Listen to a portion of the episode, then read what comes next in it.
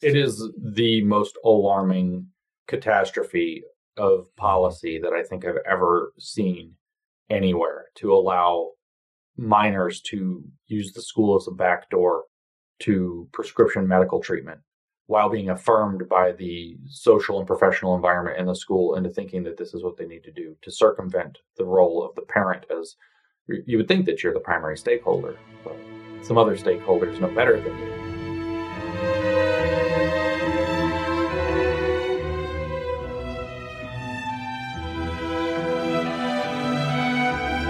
I've got as my guest today James Lindsay, founder of New Discourses, newdiscourses.com. And as I've heard him put it before, someone who spends a great deal of his time reading Karl Marx so that you don't have to. Welcome to the Matt Lohmeier Show, James. Hey, I'm glad to be here. So your handle at Twitter is at conceptual James, and I was just on your Twitter account. I'm on your Twitter account somewhat regularly, and I saw that your account shows that you've got 161,200 tweets. Is that accurate? Probably. I don't know. That's more than anyone. Yeah, well, just about anyone. So here, let me explain this strategy because a lot of people wonder about it. Okay. Actually, funny enough, I get a message probably on average about once every four days. James, you retweet too much. And so about from who? From just random people who are disgruntled with how much other people's content I share. And so I decided about a year and a half ago that maybe I was just frustrated, but that there's no way that with what's going on that I can take this on alone. Um, and I didn't intend to or want to, but I realized in some sense that that means that we need to raise an army. And so I also think that Twitter is cheap. It's basically the lowest currency form of dialogue that there is. And so it doesn't mean much to me to just push the retweet button. I don't try to contour or curate my feed. I just, things that it might benefit for people to see, I share them. And so it turns out I have about 30 or 40 people who, and I say this with whatever love is due to them, um, are a bit obsessive in sending me, I think, everything that triggers them on the internet every single day.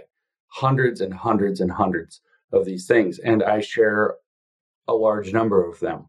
Um, my challenge is that when I, and I haven't figured out what to do about this yet, so I still just tweet too much. But my challenge is that when I see each one of these things in individual, they make sense to share. But in aggregate, they're a disaster. And so my solution to that so far has been that I don't care about the aggregate.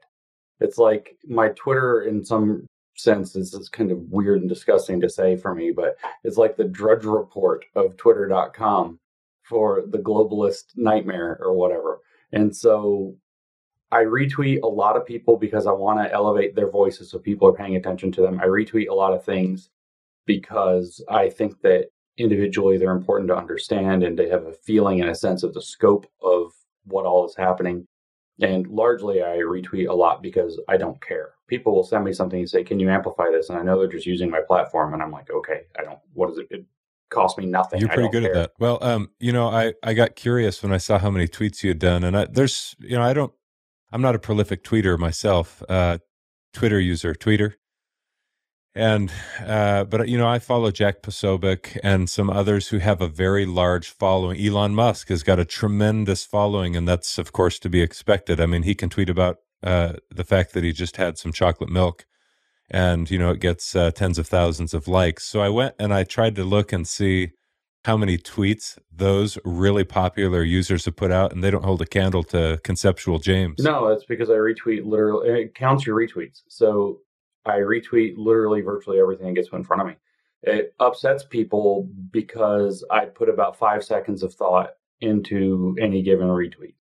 Um, and so people, you know, I often end up retweeting things that I probably shouldn't have, and or have to delete something or unretweet something here and there. But uh, I don't see Twitter as important. It's like I've actually got a scale in my my brain of how serious you have to be with the thing that you publish and the amount of seriousness that goes into publishing tweets is zero. Um, not 0.01 is zero. It's the, not a serious platform. The only cost that you incur from tweeting too much is that you bother people who follow you by tweeting too much. And that of course you know splits there are the people who really like you who want you to do it and they tell you they want they tell me that they want me to keep tweeting an absurd amount of, um, of stuff all the time but then you know i do have real important people who follow me and they sometimes don't appreciate how much of it there is. So they have the right to ignore. Yes. Twitter actually does not make it structurally easy to ignore. Um, i have certain people who i follow and i like very much. And I consider them friends and, and everything else. And they put out good content, but they tend to like, retweet, and often comment on everything that I put. So I get a push note. I get three or four push notifications per tweet from certain people. So like every minute of the day. Yeah, yeah. Every time I look at my phone, it's like twenty notifications from a couple of different people, just like two of them. And they kind of my phone will only allow me to have twenty five total uh, push notifications from any given one app at a time. I don't know why. I don't know how to change that.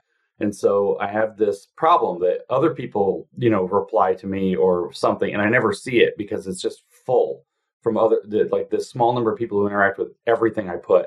Um, but Twitter doesn't. I'm not complaining about that. I'm complaining about the fact that Twitter doesn't offer a structural ability to deal with that there's no option where I can go in, say, to one of these accounts that I think over interacts with me and turn off uh, notifications when they like my content, for example, as opposed to I, maybe I want to see their replies, but I don't want to see that they put a heart on it or whatever. You know, I I was really curious to see who tweets more than you, and so I did the homework uh, of like going through those I follow. Couldn't find anyone, as I said, so I googled it uh, do you know? Have you heard of the Japanese guy whose account is Venethis at Venethis? I have not. Does he beat me? Uh, on the uh, he beats you by quite a bit. Uh, you know, just for the listener or the viewer, if you don't know how many tweets 161,000 tweets is, if you tweeted 25 times a day uh-huh. or retweeted every day of the year for 17 years, you will have tweeted as much as James Lindsay. There we go. And this guy has blown you out of the water uh, this is an article from March of 2016. Uh, this apparently a real person in Japan on the 10th anniversary of Twitter's founding, again, which was 2016. He had sent his 37 millionth tweet. Wow, that's way ahead of me. And and he, uh, you think you sometimes tweet uh, things that maybe aren't as meaningful because you take zero stock in the importance of um, Twitter, uh, but he was tweeting like sometimes tens of thousands of tweets a day to get that that number, and it was apparently about just about anything. So he was just retweeting everything that came across his yeah. I'm not going to quite do that. Um, Worthless, but um, yeah. you know, if I didn't know you, I'd think you don't do anything besides you know sit at home and tweet. But I do know you, and um, I want to point out that James has written. Uh, is it two books? I've got them both here, or have you written more that I don't know about? Over the history of my writing uh, like book books. Oh yeah, I think we're on number like published. I think there are nine. Oh, dude. Well, how come I only know of two books? Because I don't really. I thought I read about, the the two okay. are the relevant ones to what's going on in the world, and the previous okay. ones are completely other subjects that are not that relevant. Well, well, James was a professor of mathematics at University of Tennessee. Is that right? Correct. And uh, the first book I came across that he had written was while I was writing my book, Irresistible Revolution. And it was this book that I've held up on the screen, Cynical Theories uh, pretty cool rainbow colored glasses on the cover. How activist scholarship made everything about race, gender, and identity and why this harms everybody. You co authored that with Helen Pluckrose. And the most recently authored book, if I'm not mistaken, uh, which I recently got, is Race Marxism. And the subtitle is The Truth About Critical Race Theory and Praxis. And you know, we had a conversation in I think it was Miami, if I if I remember correctly, and you told me that you'll get into these grooves where you're researching, uh, you're reading, you're writing, and you'll wake up sometimes and start researching and writing, and uh, you'll basically look at the clock and it's like eleven at night, and you've been doing it all morning, afternoon, and, and evening, and uh, realize you hadn't eaten anything, Talk to me about the process you go through, uh, just briefly about your, you know, how, how is it that you're researching? How many hours are you reading each day or each week about Marx, Marxist ideology, postmodernism, and a number of other things we're going to talk about today? And and how long is it taking you to put out these books? You, you apparently have more than um, I was aware of. Yeah, I've actually written neither or published yet. I've written two more this year. So one is, I think, in the final stretch. One needs some work, but by the end of the year, there will be two more completed. Um, one on the critical theory of education, and one on uh, Marxism as a theology, as a religion. Um, mm, good. So those those are coming. Um, a little shorter than race Marxism, about half as long in each case. But uh, the process, you know, it depends. I've been trying to be very diligent since the weather got nice at spending a rather significant amount of time outside every single day. And I'm trying to slow down a little bit. Um, so I am spending at least a couple of hours outside, unless it's like terrible rain or something, every single day. Um, but typically, I'm reading anywhere between 15 and 20, 25 hours a week. If I fly, I read more because all I do on planes mm-hmm. is read. Um, and you're flying a lot. I do fly a lot. Yes, I fly a very lot. Um, I'm probably going to have flown 200 commercial flights this year. Uh, by the end of the year, I had over 100 last year. So I fly a lot. Um, and so I read on planes exclusively. I mean, sometimes that to, to be more fair, I also will take what I'm reading and plan podcasts around what I'm reading, which isn't quite exclusive reading, but this is basically what I do. And so when I'm here at home, I read a little bit less, but largely I have a, either a you know word processor document open or I have a uh, email tab open, and I just kind of copy. I read almost everything on devices now. I sometimes read physical paper books, but I find it to be extremely inefficient because I can't copy paste out of them. And so I will copy paste paragraphs into documents and then start taking them apart and trying to understand them. And that becomes the fodder for the podcasts. That becomes the fodder for the books that I start to structure. And as they start to take on a shape, then I'll finally hit a point. And I may have said this to you when we, were, when we were in Miami together that I feel like I have to vomit out what I've thought about.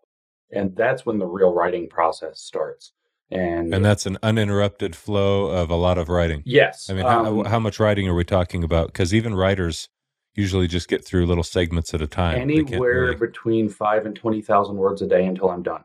I wrote race Marxism in ten days. The first draft. It's a hundred thousand words. I wrote the first draft in ten days. Um, this book on education, I was a little bit interrupted with travel and other things, but it's fifty thousand words again in like three weeks, something like this.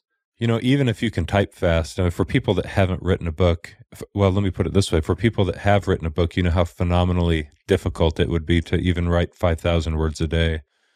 Uh, that's a lot of writing.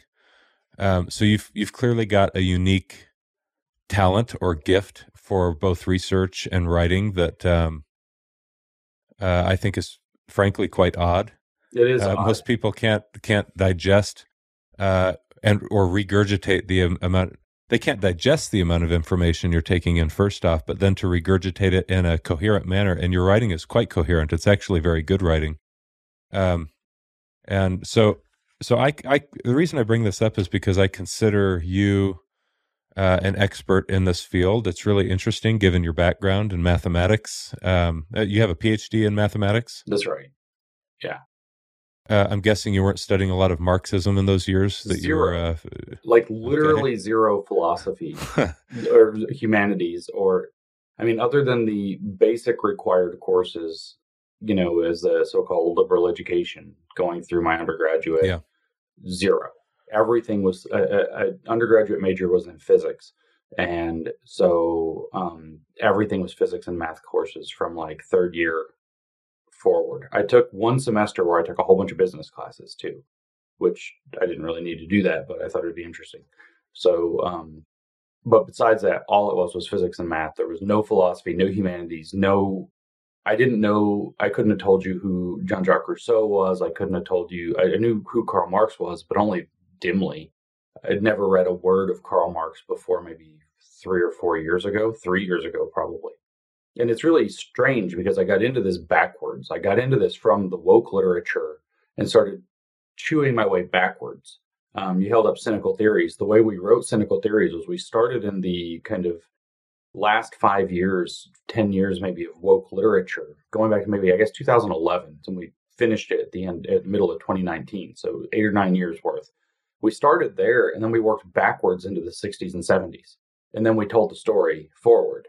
Um, and then I continued research and worked backwards further into the 50s and 60s, and then into the 20s and 30s, and then all the way back. And then back to, to mid 19th century. And yeah. So one of the reasons I've liked talking with you is because you're like a walking encyclopedia. And what I'm hoping to do for the uh, the listener and the viewer, uh, I'm going to ask you a bunch of what is questions. Okay. What is this? What is that? Okay and kind of put you on the spot. Uh, and then, depending on the energy any one of those topics may have, um, we can uh, tease it apart a little bit further and maybe get into, uh, practically speaking, how it is you combat any one of those or all of them as a whole in the aggregate. Okay. Um, if that's all right. Yeah, I am a little encyclopedic, so. Yeah, I think so. Um, and it's a gift for us right now. You know, we need um, people who know what they're talking about to speak up so that the rest of us can learn. And in that regard, again, I'll put in another plug for New Discourses. Um, I found that your website, newdiscourses.com, after I'd read Cynical Theories. Um, and it wasn't, you know, it was an impressive platform then, but it's grown quite a bit. Do you know how many hours of content? You've put on the new discourses website, and then and then beyond that, like for those who are su- subs, um, how much additional content is is there for people to dig through? So it's difficult actually for me to guess the total number of hours, but it's a lot. Um, there are three podcasts. There is about a quarter million words worth of written text uh, on the platform that I've put together. Some of which is published from other people. Probably about three quarters of it is mine, uh, in addition to the books that I've put together in the terms of the podcasts, one of the three podcasts hit 100 episodes. That's the subscriber only podcast that I made. I made that actually not to lure people into subscribing, although if that happens, that's great. I actually felt guilty because I had people sending me money via subscription platforms like Patreon and, and YouTube subscribers and all this, and I wasn't doing anything special for them.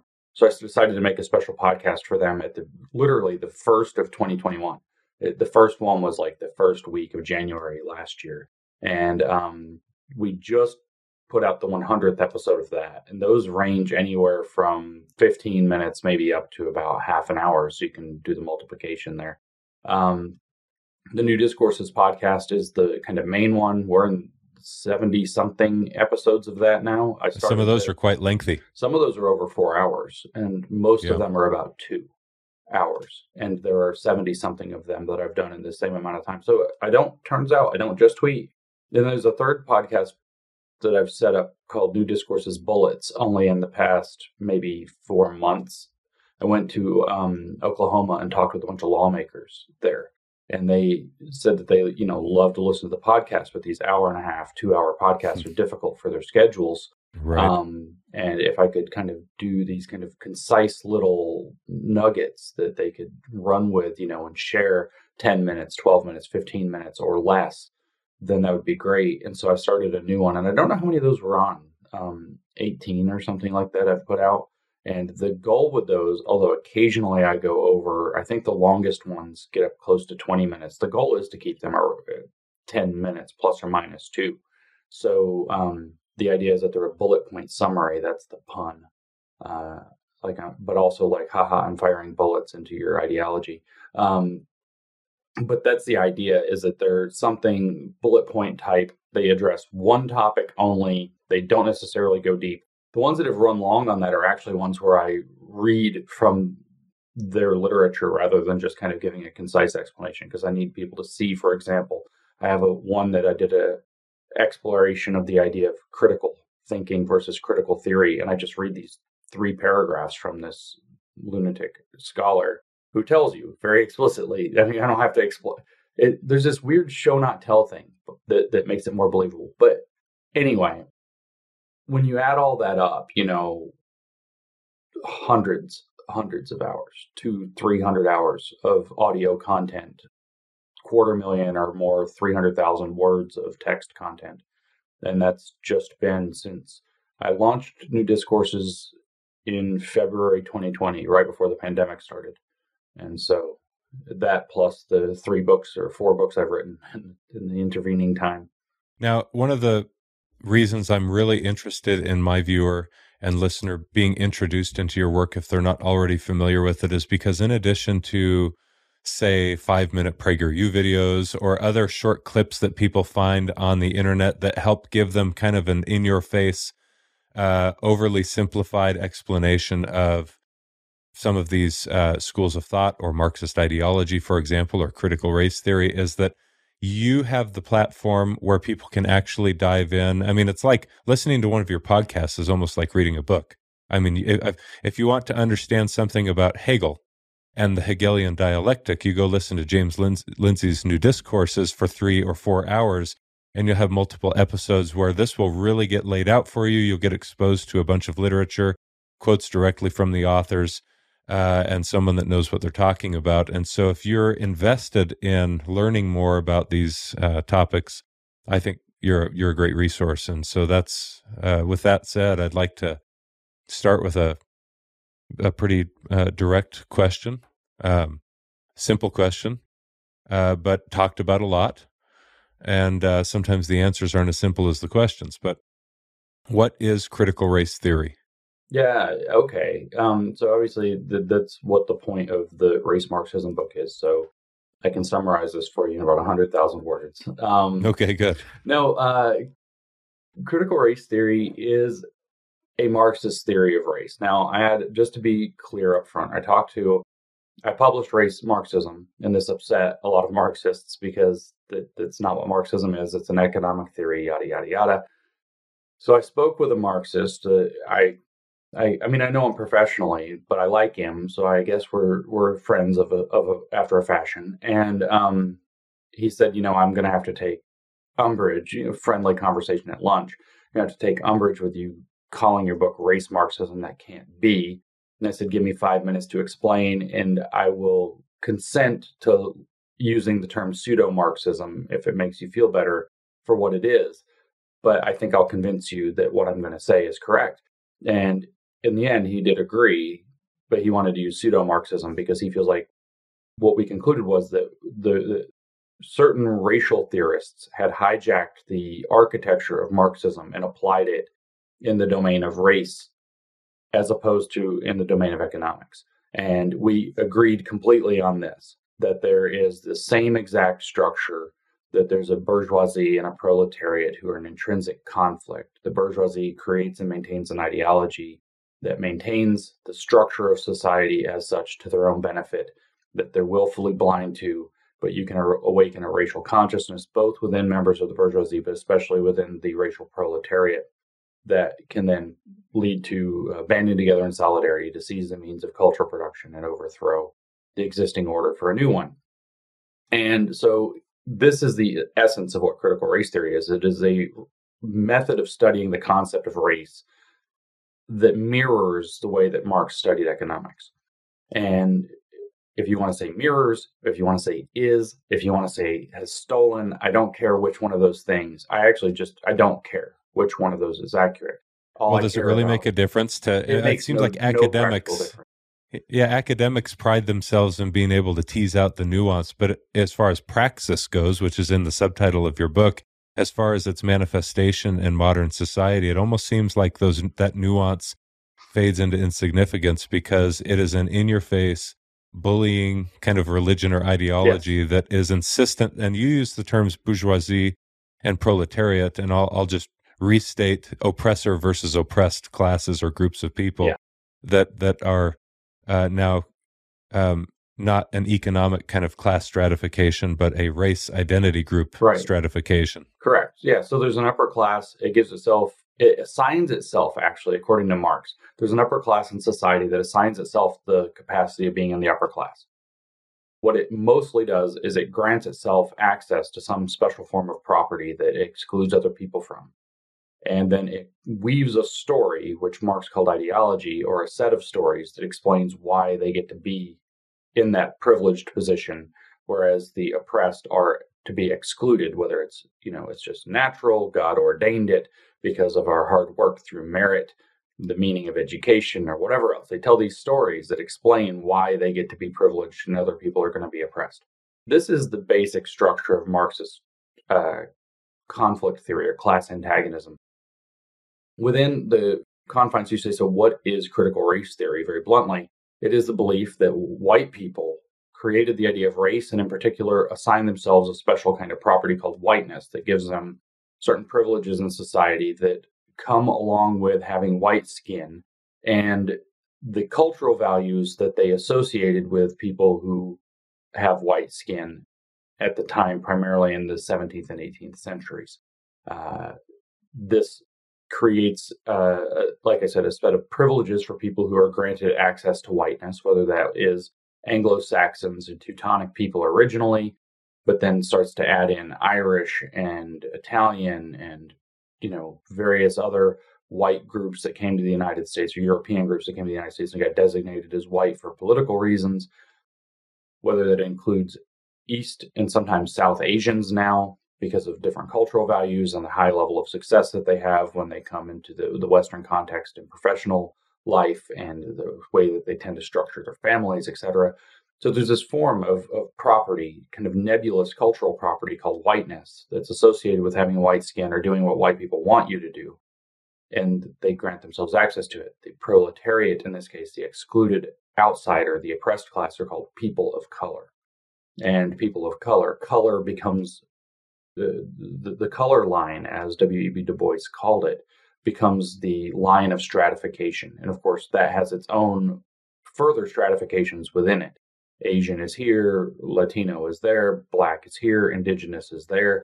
And that is kind of a complicated site of contest, but they're all supposed to be unified in solidarity against whiteness the ideology that the white people in, say, the 17, 1800s would have written for themselves to justify this is called white supremacy.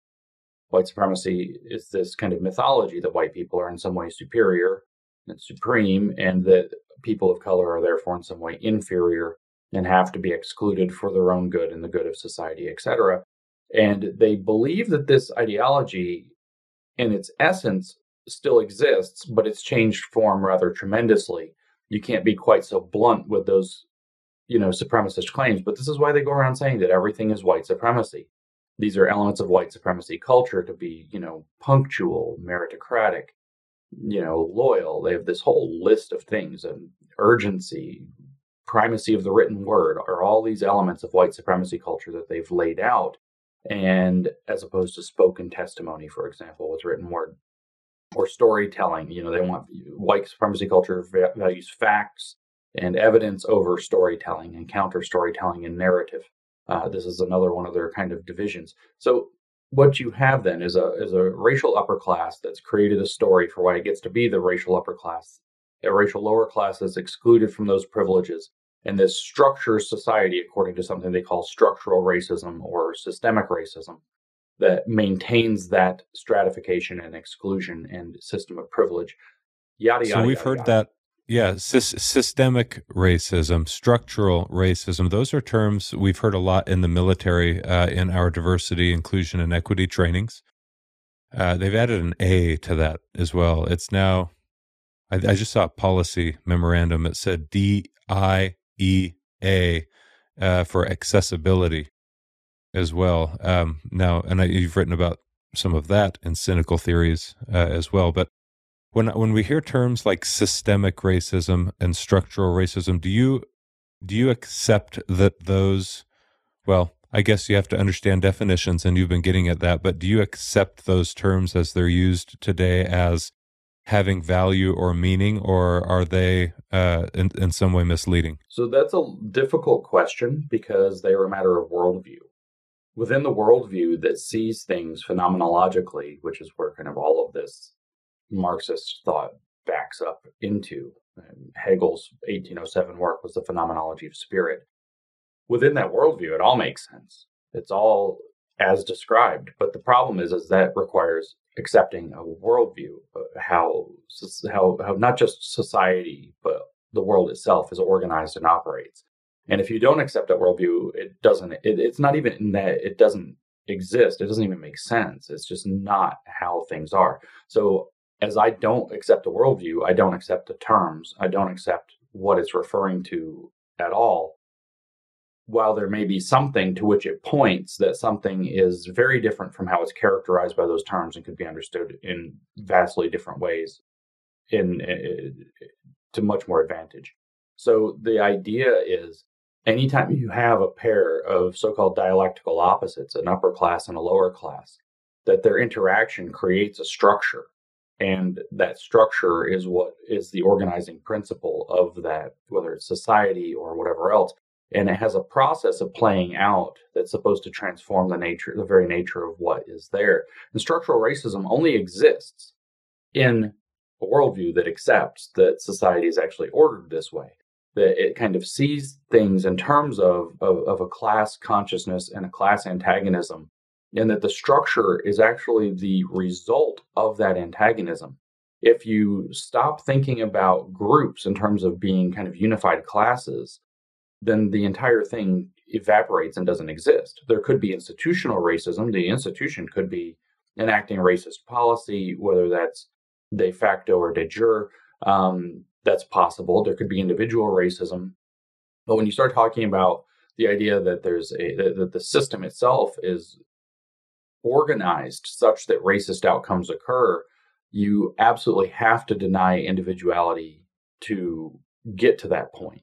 And that's a great point. Yeah. So the for me, it's to ask the question. The, the, simple answer is, do I think that these things exist? The answer is no. But that misses all of what's mm-hmm. important.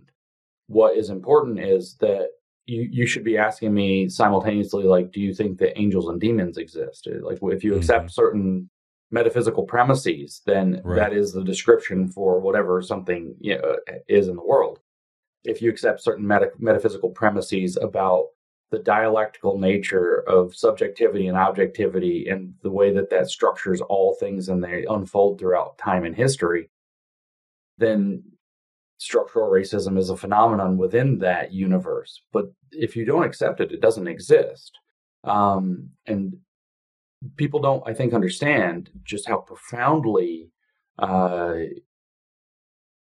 theological, or if you have to be careful, you know, metaphilosophical, uh, the whole dialectical architecture is that it's a view of, as Paulo Freire uh, describes it in his book, The Politics of Education, it's an entire concept of man in the world.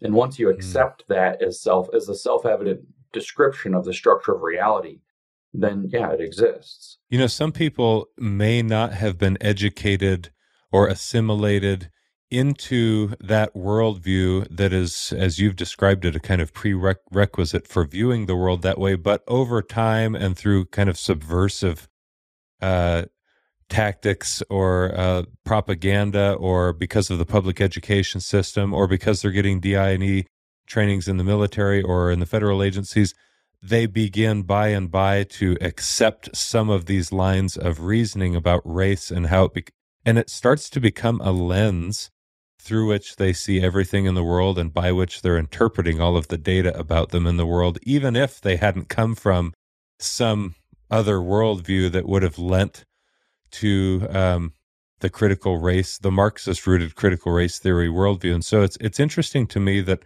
even though i agree with you there are these entirely different worldviews kind of at odds and competing with one another um, and you don't accept that worldview that is uh, that that that lends itself to the structural racism uh, uh, term or the systemic racism um, the systemically racist society. Don't you think that there are those today that even with just a little bit of exposure over time uh, they fall victim to or prey to this this worldview, and, and their worldview kind of slips away, or some, so, somehow this takes root, and somehow this does become people's pre- prevalent um, way of thinking. And as one, I had a young black female enlisted airman come and sit down with me in my office when I, when I was a commander, and this is the way she put it: she said, I wasn't raised to believe this way, but. And then what she said after that was, you know, I've been attending these trainings and I've learned that I'm an outsider both in my country and in the uniform. And that we live in a systemically racist society. So, how is it that not having originally had that worldview, you go from that position to almost, you know, in short order sometimes over not a very long period of time, adopting the lens of racism as your lens through which you now view everything in society. It's the explanation for everything in society. Uh, everyone about you who isn't your same race is out to get you if you're a person of color or black. H- how do you get there? I mean, uh, you, I, I'd call it subversion. Like you don't realize that it's happening, but it happens so quickly that it's surprising to me that people don't recognize that they're being indoctrinated. Yeah, we've actually uh, my group of friends of mine and uh, worked on the grievance studies affair together, uh, and I have been calling. We've been saying that it's like this. We were thinking it was at the time was the postmodern tree, but it's actually this entire dialectical worldview. It looks very much like the the liberal Enlightenment tree. It's it's actually kind of a weird mirror image of it. And we've been saying we've been using the metaphor of a tree, and what we're saying, what we've said is that the, they planted this tree right next to the liberal tree so if you're up okay. living in the liberal tree and you're in the branches, you might cross over into the branches of the other tree without ever mm. having realized it. And then suddenly analogy. you're in the other tree. And their objective is when they get enough people into their tree, they're going to cut the liberal tree down. And then they're they're the tree. And so that's the metaphor that we've been using. So there is this idea that it's pretty easy to slide in between these things and pick up pieces of it. Um, because it is easy to look, especially with a broadly modernist worldview that we've all had. We most of us don't realize it, but we've all held to some right. degree over the last at least two centuries. Um, there is this idea that wow, we have the power and capacity to change the world we live in, so we can transform the world that we live in. And so the idea that we can work with reality to change it, that's a modernist, liberal, enlightenment based idea. And then that we can fundamentally transform its nature, that's the uh, dialectical idea are similar enough to where it's easy to cross over between them. And so you can slide into this, but there is a process. They actually call it, and they've spent a century developing it. Karl Marx did not do very much with this. He never really figured it out, mm. but hmm. it's a process that's taken on the name conscientization. The Chinese say that what say that one more time. Conscientization. It took me a long time to practice to actually be able. But not Kant, not Immanuel no, no, Kantian. No, no, It's like conscientization. It is okay, conscientization. consciousness. Okay. So you are being conscientized. You're being made that, That's not going woke, is it? It is going is that, woke. Okay, it that's is what it is. Going it's, woke. Conscientization yeah. is woke. No wonder they chose a different word. Yeah, well, it was originally written in Portuguese, which makes it even more complicated, which is conscientização uh, in Portuguese. But that's the idea.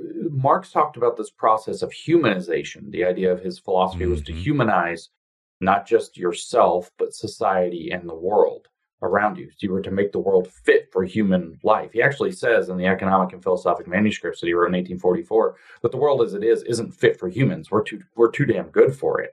We have to make the world fit for us. Like we're some kind mm. of kings or something that have to raise it up. But we're also, because we live in an alienated state, we are also not good enough for ourselves. So we have to remake ourselves. And this is where you end up, you know, under Lenin, uh, half a century later, getting the new Soviet man program they're going to remake man to be suited for mm-hmm. socialism. And that idea has never really gone away ever since that mm-hmm. we're going to remake man himself to be suited for the world that they want to create. But now we want to remake him into a whole bunch of different things. Correct. But the, the conscientization process is laid out. They've been developing it. I mean, it really got its first legs put under it in 1923. There's a Hungarian Marxist by the name of name of George Lukács who a lot of people in the West haven't heard of, but he was a big deal. He helped lead the revolution in Hungary, the Soviet Revolution in 1919, uh, that only lasted a few months. He was appointed, Bela Kun was in charge of that. He was appointed the Deputy Commissar of Education under Bela Kun. He, for people who know these things, rather famously adopted a rampant sexual education program in the schools as. Hmm, sounds familiar? Yes, because he understood that if you sexualize children, you sever the ties to family you sever the ties to their own stability, you sever the ties to religion, and therefore you mm-hmm. can transform a culture very, very quickly. Um, so what you're saying is the tactics have been in place for a very long time. Same 19, old playbook. 19 is when the yeah, so over 100 yeah. years now, just over 100. And so, but he wrote a book, and after this all collapsed, he went back to think about why is this all falling apart. He was one of the fathers of what's called cultural Marxism, and he wrote a book in 1923 called History and Class Consciousness. And the middle part of that book, which, by the way, for Marxist books, it, it's a hard read. They're all hard, but it's an elegant read. Um, it's actually somewhat pleasant to read, very difficult. But he explains that what Marx had wrong, or one of the things Marx had wrong, is that awakening to class consciousness is a process. You have to look at it as in terms of uh, he he calls it a, a, a gradated program. There, there, there's steps to it, right? It's it's so you introduce to people first that hey, look, we actually do have class society, and that would be almost a class awareness. But the way that class society works is an intrinsically dehumanizing of the people that are in the lower class.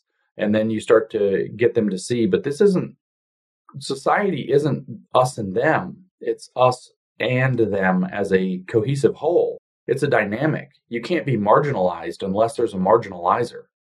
Marginalization is a process that takes place in a bigger whole. And so he's moving you through these steps of getting you to see the world from a Marxist consciousness.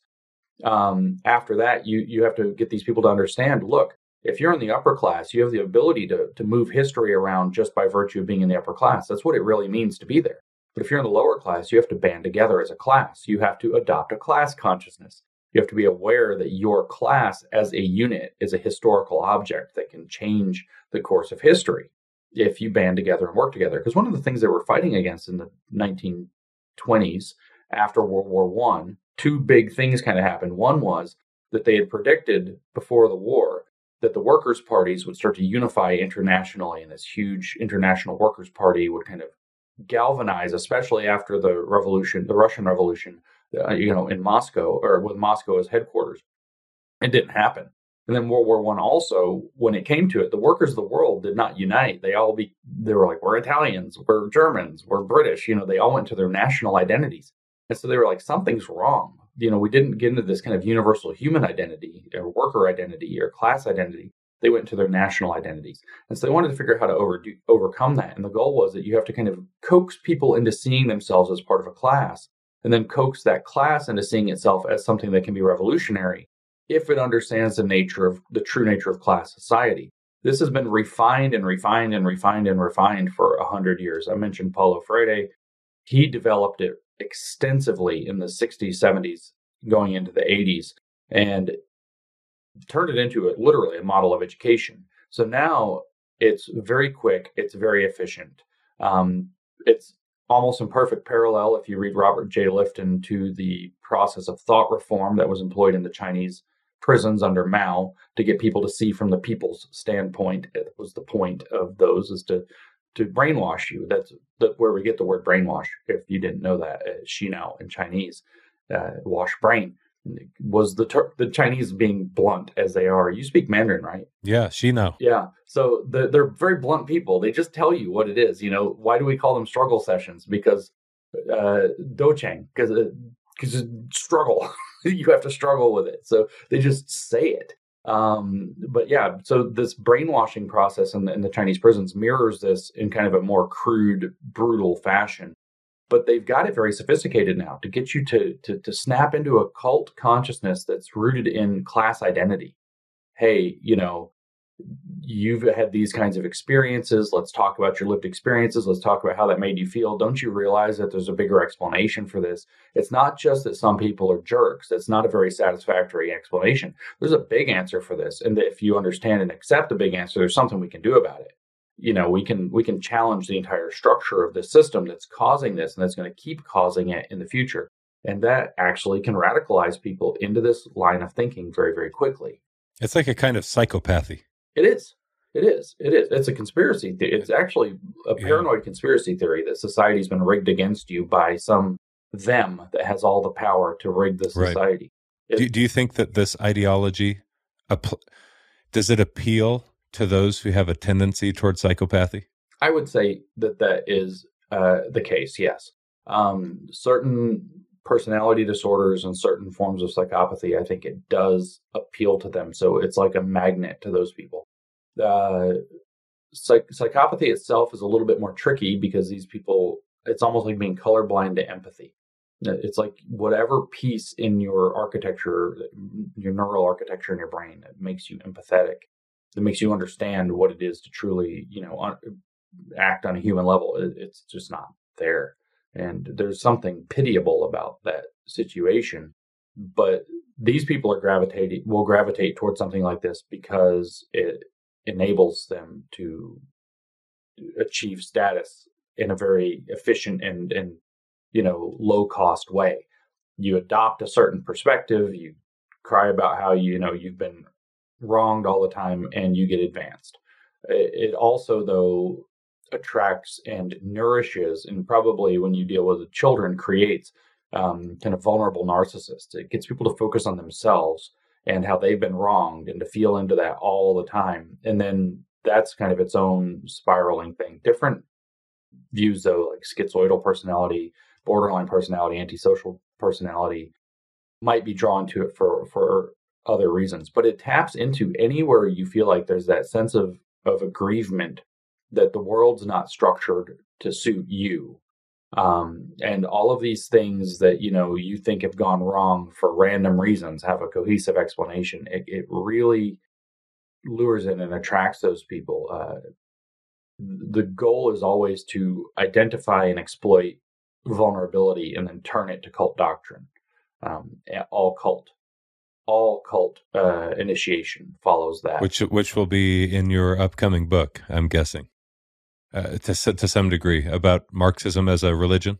The yeah, the theology of Marxism book will will cover that. I just did a because people are not going to want to necessarily have to wait that long. There was a series of videos. I did a workshop in Phoenix, Arizona, at the beginning of June, and um, we did myself and a colleague each did three two-hour lectures. So there'll be six two-hour lectures covering the theology of Marxism and the role of this theology as it.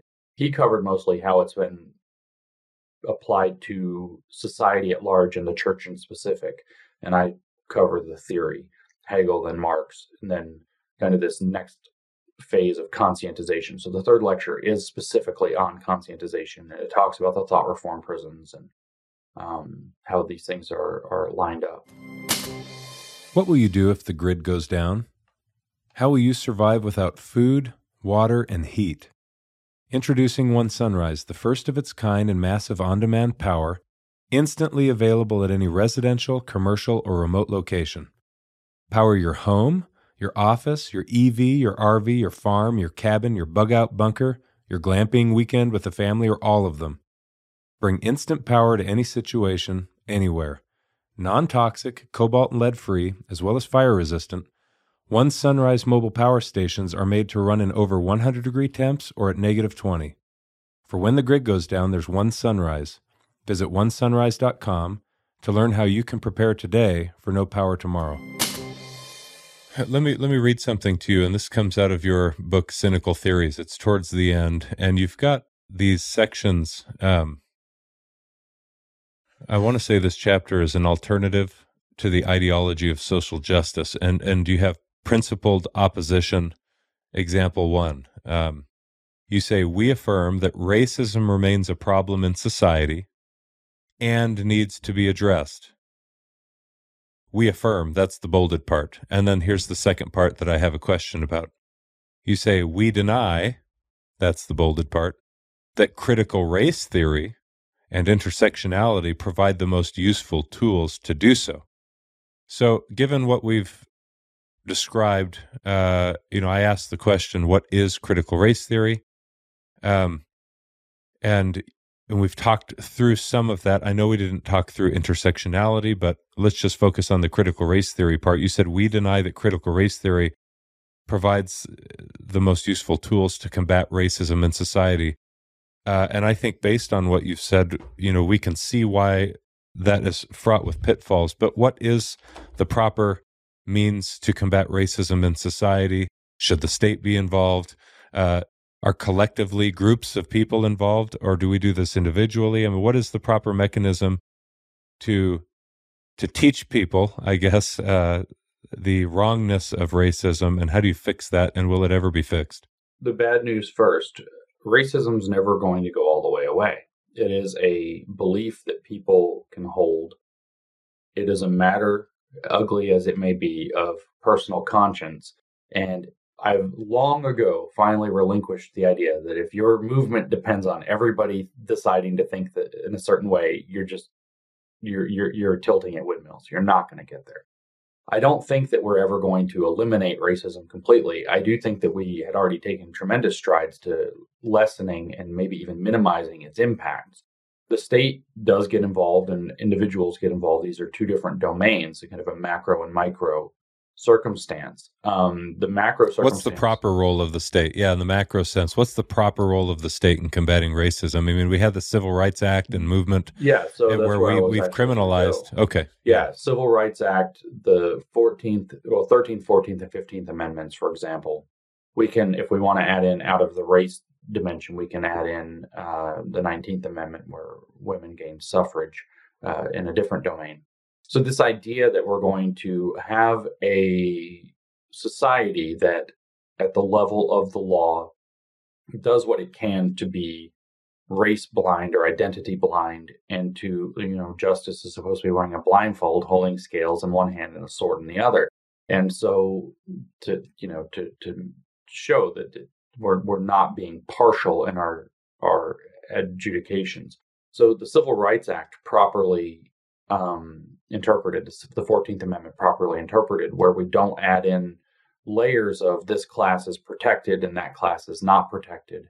And this is a subtle thing that happened, but where everybody gets the same protections under the law and that law is upheld, I think is the role the state plays in this. Um, when I say that there's a subtle thing here, I should mention what that is.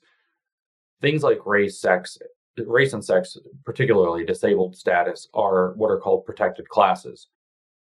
What that's fine. You can say that race is a protected class in that it has a title within the Civil Rights Acts that protect it. But what's happened is is that certain races have been shifted into protected classes, while other races are no longer protected. And I this, just spoke last week with uh, Kenny Xu, president yes. of Color Us United, who you know yeah. about this very problem. I mean, the discrimination, for example, that Asians face in academic in university admissions processes, for example, because their test scores are so much outrageously higher yes. a standard than say blacks. Yes, uh, 400 point higher SAT, I think you mentioned. So yeah, the, it, it manifests as a kind of when you force equality of outcomes or equity. Yes, you're you are there's a state sanctioned forced inequality. Correct. It, uh, discrimination. That actually. Discrimination. Yeah, that's right. And so there's this kind of weird, you know, class conscious shift in the definition that's actually created what the, one of the problems that we live in is we have two constitutional paradigms in the United States right now. One of which is broadly speaking originalist and one of which is this kind of post civil rights era where protected class went from you know race as a, as a class of, of, of way as a way to classify people to specific classes with a you know a class identity being treated as what's the protected class, black being or people of color being protected classes, whereas the whichever is designated as dominant is no longer a protected class.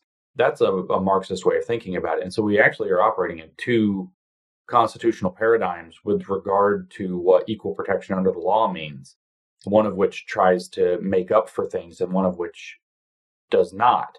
And I think that it is the state's role to stay neutral to the greatest degree possible in this but also to enforce to make sure that if there is racist intent, or even if there's not racist intention, um, but that there's some kind of you know consistent issue with discrimination, that there's at least an investigation, a hearing. How can you measure intent? Well, that's the hard part about the whole thing is uh, intention. It's is like ex- Minority Report. Correct. It's extremely difficult. Um, I mean, sometimes you can catch people on you know a hot mic or that they've written something down that mm. they shouldn't have or whatever and you can detect that there was intention so this is really kind of the difficult area in the law where a lot of this come up the same kind of thing comes up by the way and i think the feminism has nucleated around this a lot with the intention with rape rape is an extraordinarily or sexual assault in general is an extraordinarily hard thing to prove mm-hmm. because it often involves two people who are in a private situation. Nobody's spying on them or paying attention. Nobody can see what's going on. So it comes down to his word versus her. No, she said it was fine. And she says, no, I didn't, or vice versa, or whatever. So uh, when you have these very gray areas in the law, the state aspect becomes quite impotent, which creates a great deal of frustration and a great deal of room for exploitation. So I'm going to punt on the question of how you prove intent, except that in some cases it is, and to acknowledge that it is a very high bar. You, yeah, you start to go down this path very when you talk about intent, which I understand criminally can be important. Um, you start to get into the arena again that is weaponized of implicit bias, unconscious bias, and uh, while on the one hand, it's even dangerous to judge intent behind what people do say, and you hear them say, now you start to get into the arena where people didn't do or say anything, but I just know based on the group identity that you have that you have these implicit biases that we're going to have to beat out of you or else. And, right. um, yeah. you know, our, our military members still write to me today.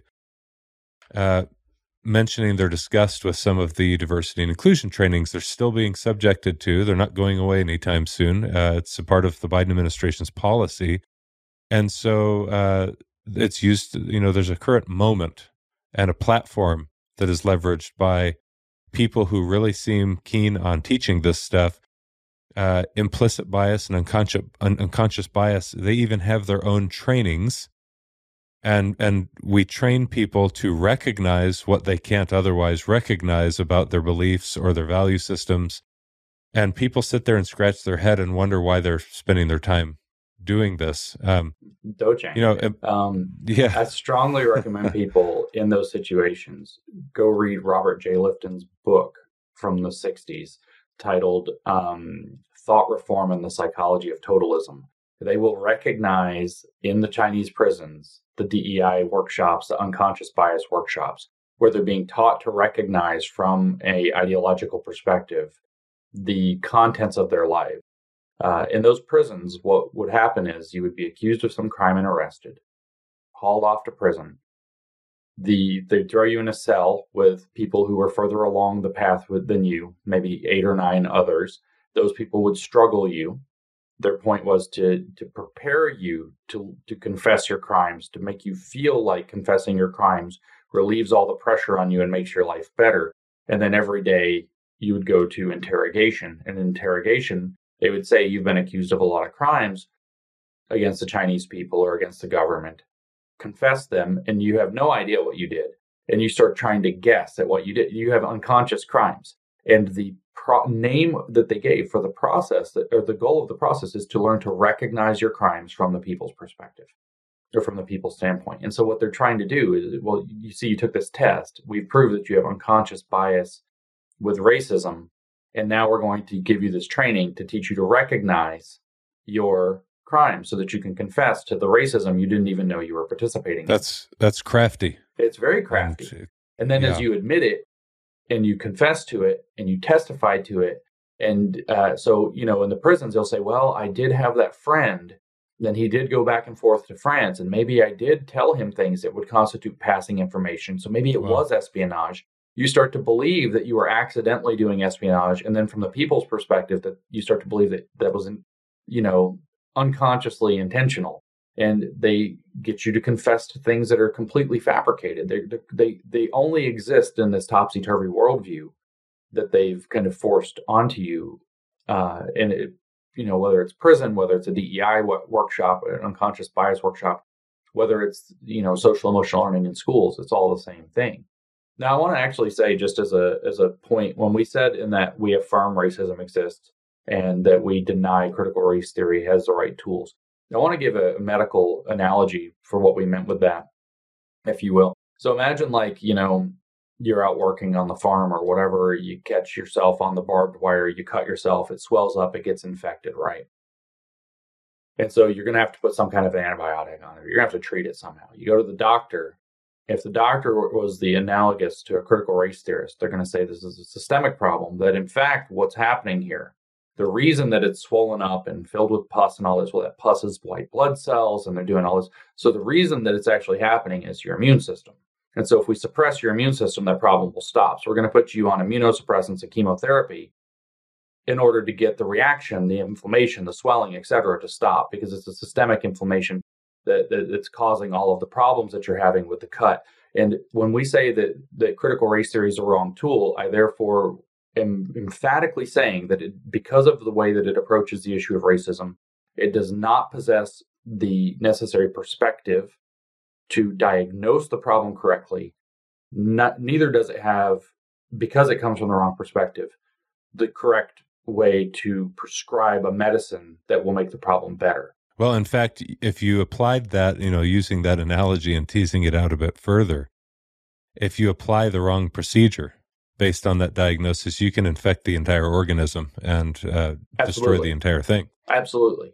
Um, and unfortunately, these these this is a deeper point. I put this on Twitter yesterday or the day before. One um, of ten thousand tweets 10, yesterday. Tweets yesterday. I put it on there, but that that people don't understand that the religion, the dialectical religion, is a religion of transformation. Therefore, it is a religion of everything is becoming what it is supposed to be. Mm. It's not what it's supposed to be yet, but it's in the process of becoming that thing. And so when they say, for example, that the military or the school or the United States is systemically racist, it behooves them to make it become that so that it becomes visible for everybody. This is what Lenin meant when he said accelerate the contradictions. Was the point was to accelerate them so that they would become visible to everybody. So then they would mm-hmm. realize the truth of the communist theory that would justify the power of the Bolshevik party that had taken over. So so when they, they insist that the military, for example, is systemically racist, the process of the the first part of their process is to make sure it becomes that way. And then their diagnosis is correct but it has to it has to be revealed in actuality. Actuality is a deep thing from Hegel, where all this stuff kind of stems from. Where mm-hmm. actuality isn't what's real. You, you would say no, it's an actual book. You'd, you'd hold it up and say, yeah, it's actual, like it's a real thing. That's what we think it means. But actuality has this really complicated uh, understanding from Hegel, which has been adopted by all of this dialectical thought, which is di- what is actual is different than what is real. What is actual is what has been made real. And mm. so when they say that they, the, you know, what has been actualized, and so they right. are attempting to actualize the, st- the first step is to actualize the contradictions so that they become visible. Make oppression visible is one of the things they always say that they're doing. Mm. And so if they make the entire organism sick, then they'll say, "See how sick it is? Your your whole system right. is sick." There's an underlying disease process, blah, blah, blah. It's not just that you cut yourself and that they got infected that's, a little that's bit. A, yeah, those are great thoughts. Good analogy. This will really resonate with people who are seeing this in their workplace, are subjected to, to these trainings. Um, you know, the, I, I, shared this in another podcast. Um, I'll share it again. The Air Force, and I think the entire DoD had done this, but when Secretary of Defense Lloyd Austin came in uh, to office in, I think, January of 2021, uh, you know, he, he issued a, a, series of policy memoranda in which he laid out what our truest national security threats were, and it was COVID 19, it was uh, global climate change, and white supremacy. Uh, which didn't really resonate with our service members. But then, so you, we've teed up a conversation about white supremacy. He testified about it before the House and Senate Armed Services Committees um, among other places uh, that he was talking about that problem of white supremacy. And then he issued a policy memorandum in which he directed all commanders and senior enlisted leaders to have a down day where we take a knee from our actual official military training mission and we discuss extremism. But everyone knew what he meant by extremism because he'd already been making it plainly clear what he meant. And then we received training materials, and in the training materials were examples of white supremacists over the past uh, decade or more who had been caught here and there uh, in the military and held accountable for participating actively in uh, white supremacy groups. But a part of our training that service members were supposed to receive, commanders were supposed to instruct them about these things, things that they probably knew very little about. And so you had the entire active duty force getting on their computers, even at work, probably on their federal government uh, workstations, and they were Googling things like history of the KKK. They're Googling uh, wh- what are white supremacy groups because they don't even know the names of any white supremacy groups. They'd heard of the Proud Boys because that had been uh, that had been a talking point during the last year, at least, of Trump's administration. And so, anyway, everyone spends time for a month Googling things, learning about it, preparing for these conversations that we had been mandated to participate in.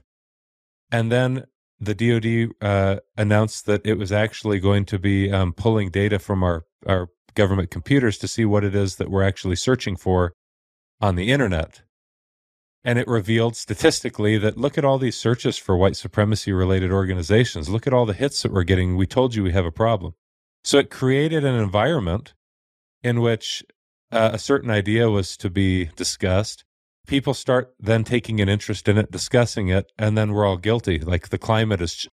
Look, we told you all it took was a little uh-huh. bit of a a data pull for us to show you yeah, that in fact you do have a problem. You're focused on this stuff far too much, and everyone, you know, I, I imagine that there was only a small, you know, minority of the service members who recognized exactly what had happened, but for months they'd laid a trap. Yeah, and we fell into the trap. Yeah. The the 100 Flowers campaign. This is what Mao did. Mao, at one point, after he gets his power, he comes out and he says, no, no, no, a flourishing Chinese democracy or democratic republic, or whatever he's calling it, flourishing Chinese people has to have free speech. So we're going to have free speech. Let a hundred flowers bloom. So the Baihua, a hundred flowers.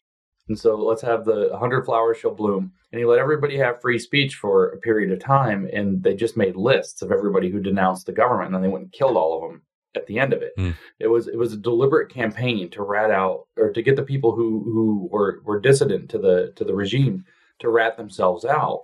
And then they used it against them. It's amazing to find out that our military actually did the 100 flowers campaign strategy against its own people to justify its so-called extremism That's stand right. down. Which again, I strongly urge these people not to read my work, but to go get a copy of Robert Lifton's book, which is called Thought Reform and the Psychology of Totalism, a that's, study of That's a good recommendation. It is. It, I, I've, I've I read, read this it. on a plane. What a shock!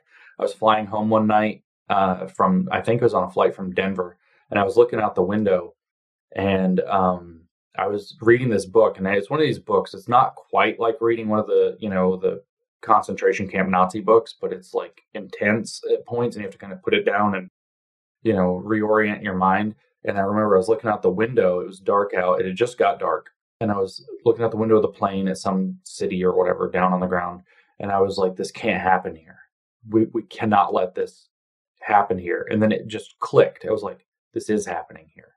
This has been happening here." And so the process, I urge it, is just like what you described, even though this I, I framed in terms of the 100 Flowers campaign. Um, I urge people very seriously to understand that I, I mentioned that there was struggle and there was interrogation, but in the cell outside of interrogation, where you're learning to confess and recognize your crimes, that your struggle session in your cell is supposed to help, there's one other major component, which in Chinese was xuexi, which is study. So you would study the Marxist literature, you would study the people's history of China. Um, and so here you have the same kind of thing. We're going to, they, they, have to study what extremism looks like. We have to study, we have right. to take a one day, you know, stand down. We're going to, we're going to take a, a day off of our normal duties and we're going to study what's going on in the in the society and so on. And tell me, gonna, tell me the name of this. Yeah, tell me the name of that guy again. Joseph Robert J. Lifton, oh. J A Y. Yeah, not Joseph. Robert Joseph. Lifton. No Josephs. No Joseph. My grandfather. Uh, Robert, Joseph. not Joseph Lifton. Yes, J. J A Y. And okay. yeah, he's got a um, number of books. He was a psychologist in and and spent a great deal of time in Hong Kong in, in the I think in the 40s or, or the 50s. I mean, right after it was during Mao's first campaign when he gathered the data to write this book, not during the Cultural Revolution, which was later in hey, the 60s let, and 70s. Yeah, let me read something about this. Reminds me of something I included in my book. This will take two minutes, but uh, I think it's worthwhile inject at this point. Um, in chapter five of my book, as I talk about my own survival, my SERE training experience with the Air Force, survival, uh, evasion, resistance, and escape. Um, you know, they they try and, without saying too much about the training, coerce confessions from us as prisoners in a prisoner of war camp. And uh, what you're talking about with uh, Robert J. Lifton's work, it reminds me of uh, this segment here, an italicized vignette that I've included at the beginning of chapter five. I write Before Vietnam, during the Korean War, hundreds of U.S. Air Force men were held captive by Chinese communists in North Korea and China. After the Korean armistice, 235 such men were returned by the Chinese to the United States. Not surprisingly, the U.S. Air Force expended considerable effort to investigate the experiences of these men so that we might have a full and accurate account of the tactics and techniques that were imply, em, employed by these Chinese communist captors. On November 13th, 1956, three years after the war ended, a report was presented at a combined meeting of the Section on Neurology and Psychiatry at the New York Academy of Medicine as part of a panel discussion on, quote, communist methods of interrogation and indoctrination. And, and this is, again, it's, what you're about to hear is exactly what you've been describing from Lifton's work. It's what they try and do to us in our SERE training uh, to teach us something. And um, yeah, this is, I find this fascinating. The report focuses primarily on Chinese communist efforts to extort false confessions from American prisoners something half of American POWs experienced while they were in Chinese communist captivity. Rather than inflict physical violence as the prisoners perhaps feared most, the communist captors would seek to manipulate the beliefs, statements, and conduct of prisoners by establishing controlled environments and through the extortion of false confessions. Why coerce false confessions? Because, at least for some prisoners, the repetition of false confessions of guilt over time convinced them they were actually guilty of something. Acquiescence to the idea of one man's own actual guilt in turn bred self loathing, self resentment, generated an internal struggle that was more successful than even the exogenously imposed torment of a captor. In the end, it was psychologically crippling, turning the captive into a compliant pawn. And so their report describes how, you know, there was this effort to shape human compliance through these coerced confessions. And it was a kind of teaching procedure or xuexi, as you've pointed out. It was it was them re-educating the people that were under their control.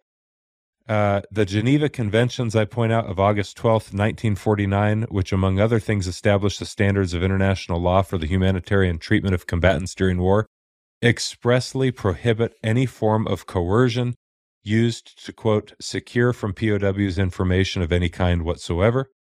Uh, perhaps you think that's unlikely and you'd be right, but just wait. Oh, okay, no, sorry, that's me. Let me skip forward.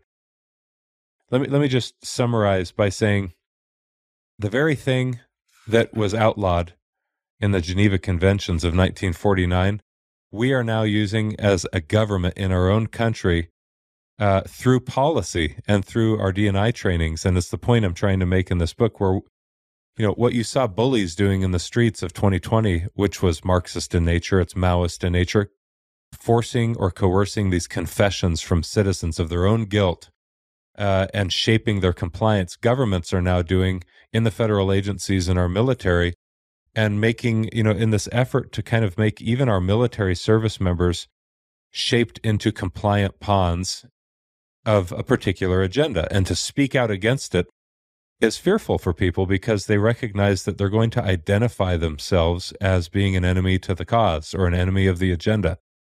Uh, and, you know, if that's not Marxist or communist, I don't know what is. I mean, it really is an aggressive agenda. And and they do it with a smile on their face with nice words, which makes it so damn dangerous. I mean, it's really dangerous. It is. I, it, um, I, if I recall, and I've heard, of course, of the the airmen that were taken by the in the Korean War before. If I recall correctly, that part of the famous revelation that came out, and maybe you can correct me if I've got my stories mixed up.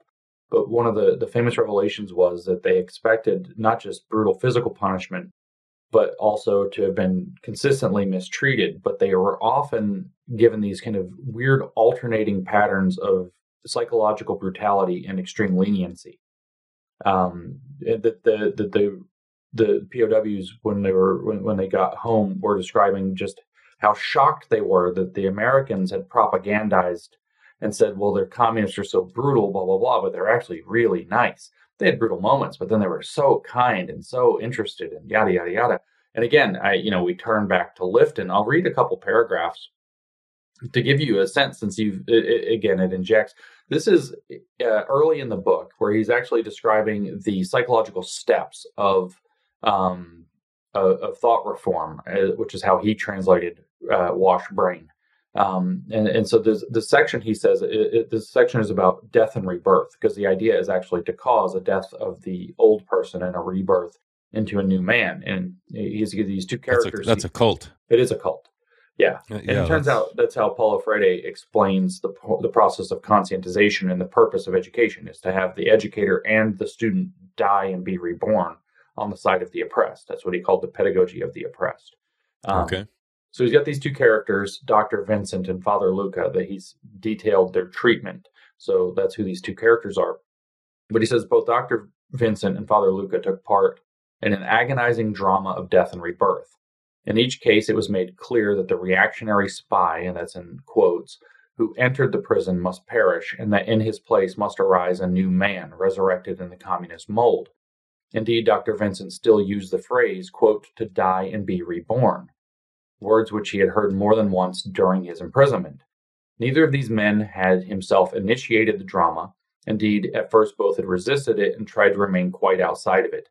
But their environment did not permit any sidestepping. They were forced to participate, drawn into the forces around them until they themselves began to feel the need to confess and to reform. This penetration by the psychological forces of the environment into the inner emotions of the individual person is perhaps the outstanding psychi- psychiatric fact of thought reform. The milieu brings to bear upon the prisoner a series of overwhelming pressures, at the same time allowing only a very limited set of alternatives for adapting to them. In the interplay between person and environment, a sequence of steps or operations, of combinations of manipulation and response takes place. All of these steps resolve about two policies and two demands the fluctuation between assault and leniency and the requirements of confession and re education. The physical and emotional assaults bring about the symbolic death. Leniency and the developing confession are the bridge between death and rebirth. The re education process, along with final confession, create the rebirth experience. And so that's how he describes the process this, uh, of, of Chinese thought reform prisons. Um, you know, with these people, Vincent and Luca, and the other people he interviewed, to construct this book were, as you might say, fresh off the boat. He was in Hong Kong, and when these Westerners would get out of the Chinese thought reform prison, their sentence virtually always included, You've got to leave China. And so they would put them on a boat, ship them to Hong Kong, best of luck. And he was catching them, uh, Lifton was catching them within a few days, usually within the first week or so that they were getting off the boat. So they're still, you know, he often described that they're still like kind of dazed and starry eyed and trying to figure out what happened. It's a seven day boat ride from, or six or seven day, depending on where they they came from, uh, to Hong Kong. And then within a week of, of arriving in Hong Kong, he was usually meeting with them. So within just a few weeks of being out of the prison, he's already talking to them about their experience. And you you hear this process, the psychiatric assault that they they do. Um, and it, it's just why I, I, you know, I said I was reading this book, and that's like I have to. I'm looking out the plane window, thinking, "Oh my gosh, this is what they've done to us. They've made this systemic." That I like, you know, you call them the Chinese thought reform prisons. Uh, I'm going to start using that phrase to describe. Uh, soci- I mean, are you know, ask the question: Are we living in an American thought reform prison? And I- essentially, a lot of what we're seeing, I'd say the answer is yes. I think that is correct. Um, but they've turned all of society into a thought reform prison. and he explains that thought reform is his kind of clinical translation of she now, wash brain. Brainwashing. Yeah, brain Yeah, wash brain.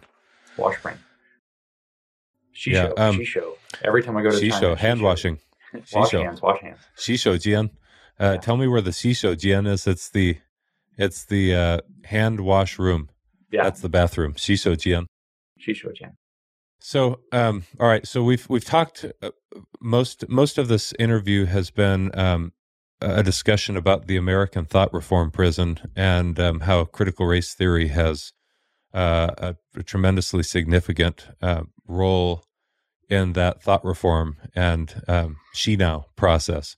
Here's what I want to do with the, the time remaining. Be, at, at the risk of this being a four hour podcast, I don't want to do that uh, either to you or me or our listener.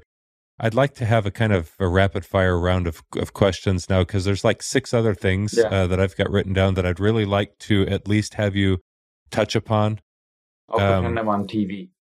Okay, yeah, let's pretend, but not not pretend so much because you only get 60 seconds there. You're welcome to take 120 seconds here if you'd like. There's there's a number of important things that you have been hitting on, hitting on, hitting on on Twitter and your public speeches. And so, um, in case not everyone who's listening has heard of some of these things, I'd like them to hear about them today. And then, if you'd like to know more information about them, go look into them um, and, and go look at newdiscourses.com uh, and see James's work. Um, so, let's take as much time as is necessary, uh, but still within a round of rapid fire questions. What is ESG? Okay. What does that stand for? What is it, and what's happening here? ESG is environmental social governance scoring. And so you have to understand that it is a scoring system that they're using primarily with corporations. It could be moved to individuals uh, as well, which, uh, which would then be a social credit score. Um, to rate them in terms of their environmental, social, and governance policy within, let's say, if it's a corporation within their corporate structure. Um, this is billed as being a way to gauge or to approximate long term investment.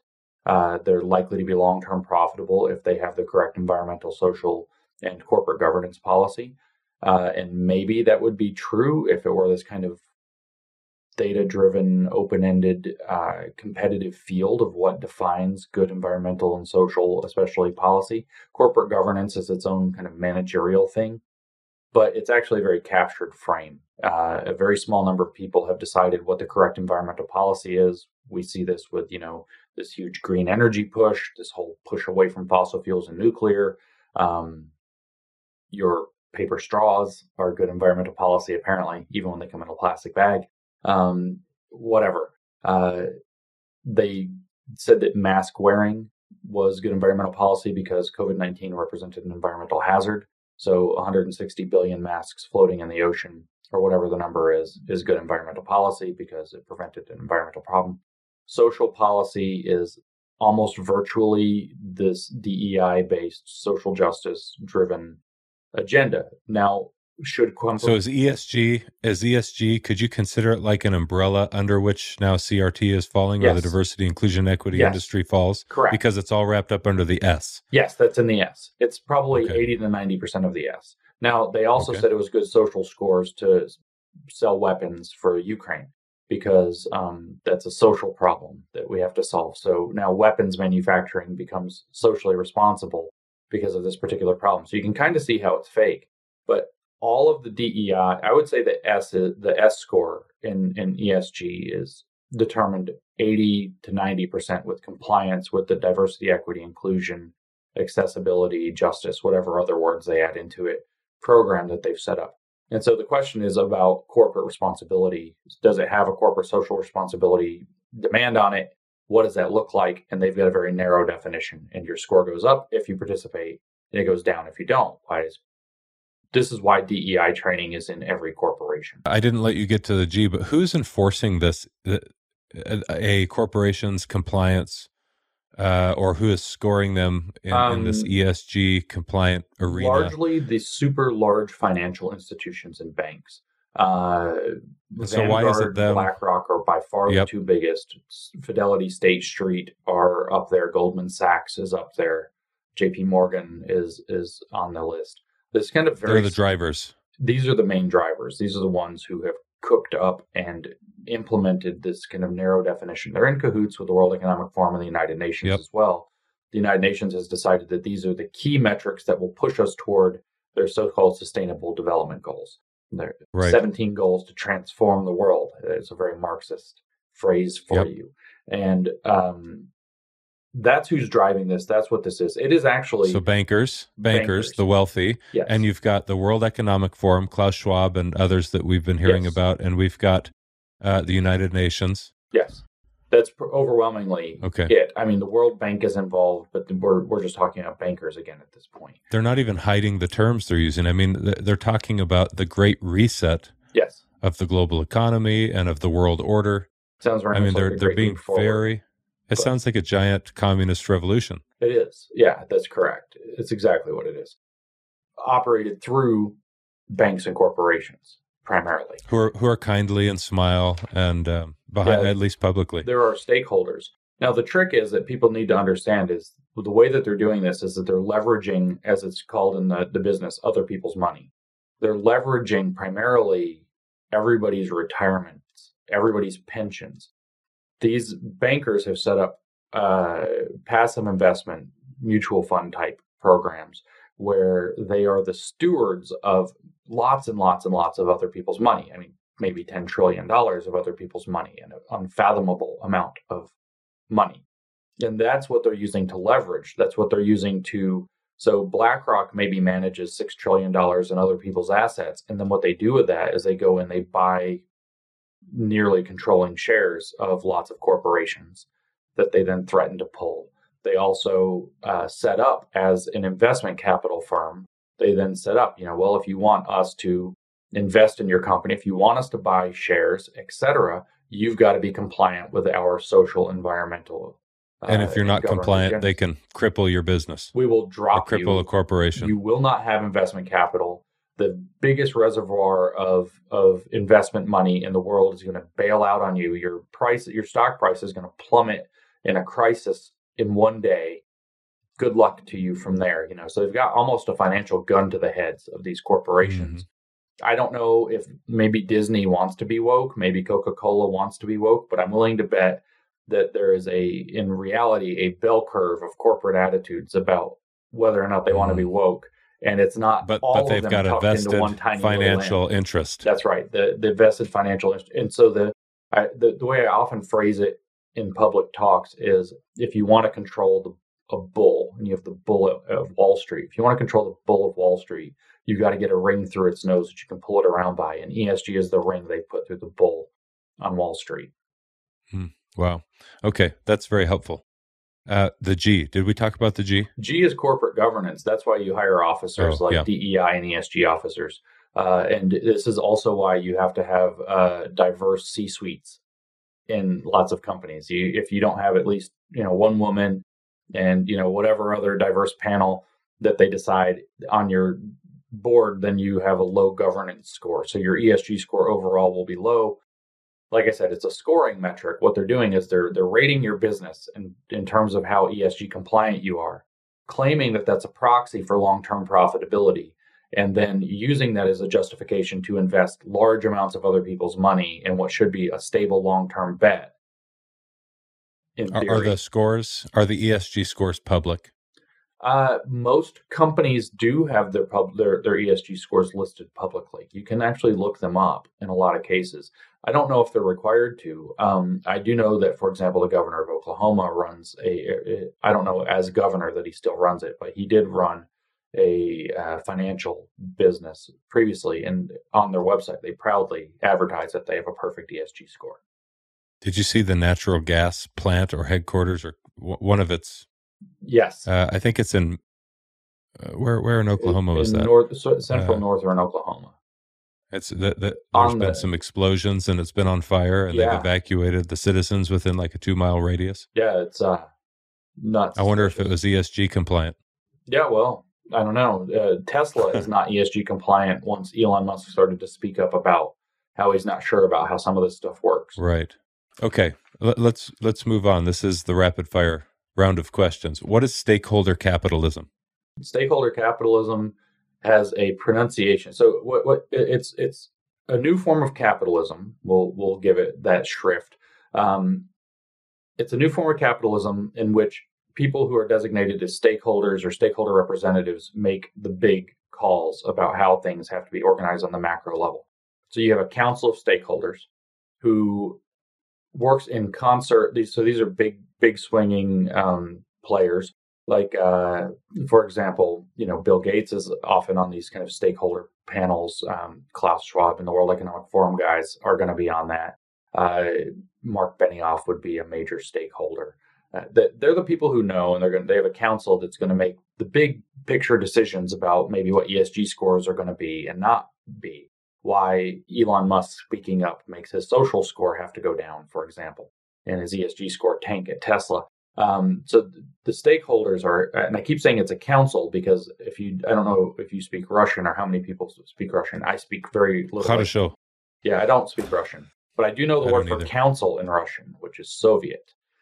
and so stakeholder capitalism is a is is a um, Soviet enterprise in the literal meaning of the word to take over the macro scale organization of corporation corporate governance and its uh, connection to large foundation and government entities. I mean, they're they're telling you in the in in this words or this term, stakeholder capitalism, what they're doing, but it's crafty again because they're using the word capitalism as if like, oh, this is all a good thing, it's healthy, but uh, the state we still believe in capitalism, but the stakeholders are going to start to determine. Well, they trick you on stakeholder too, because okay, let's say with the schools, right?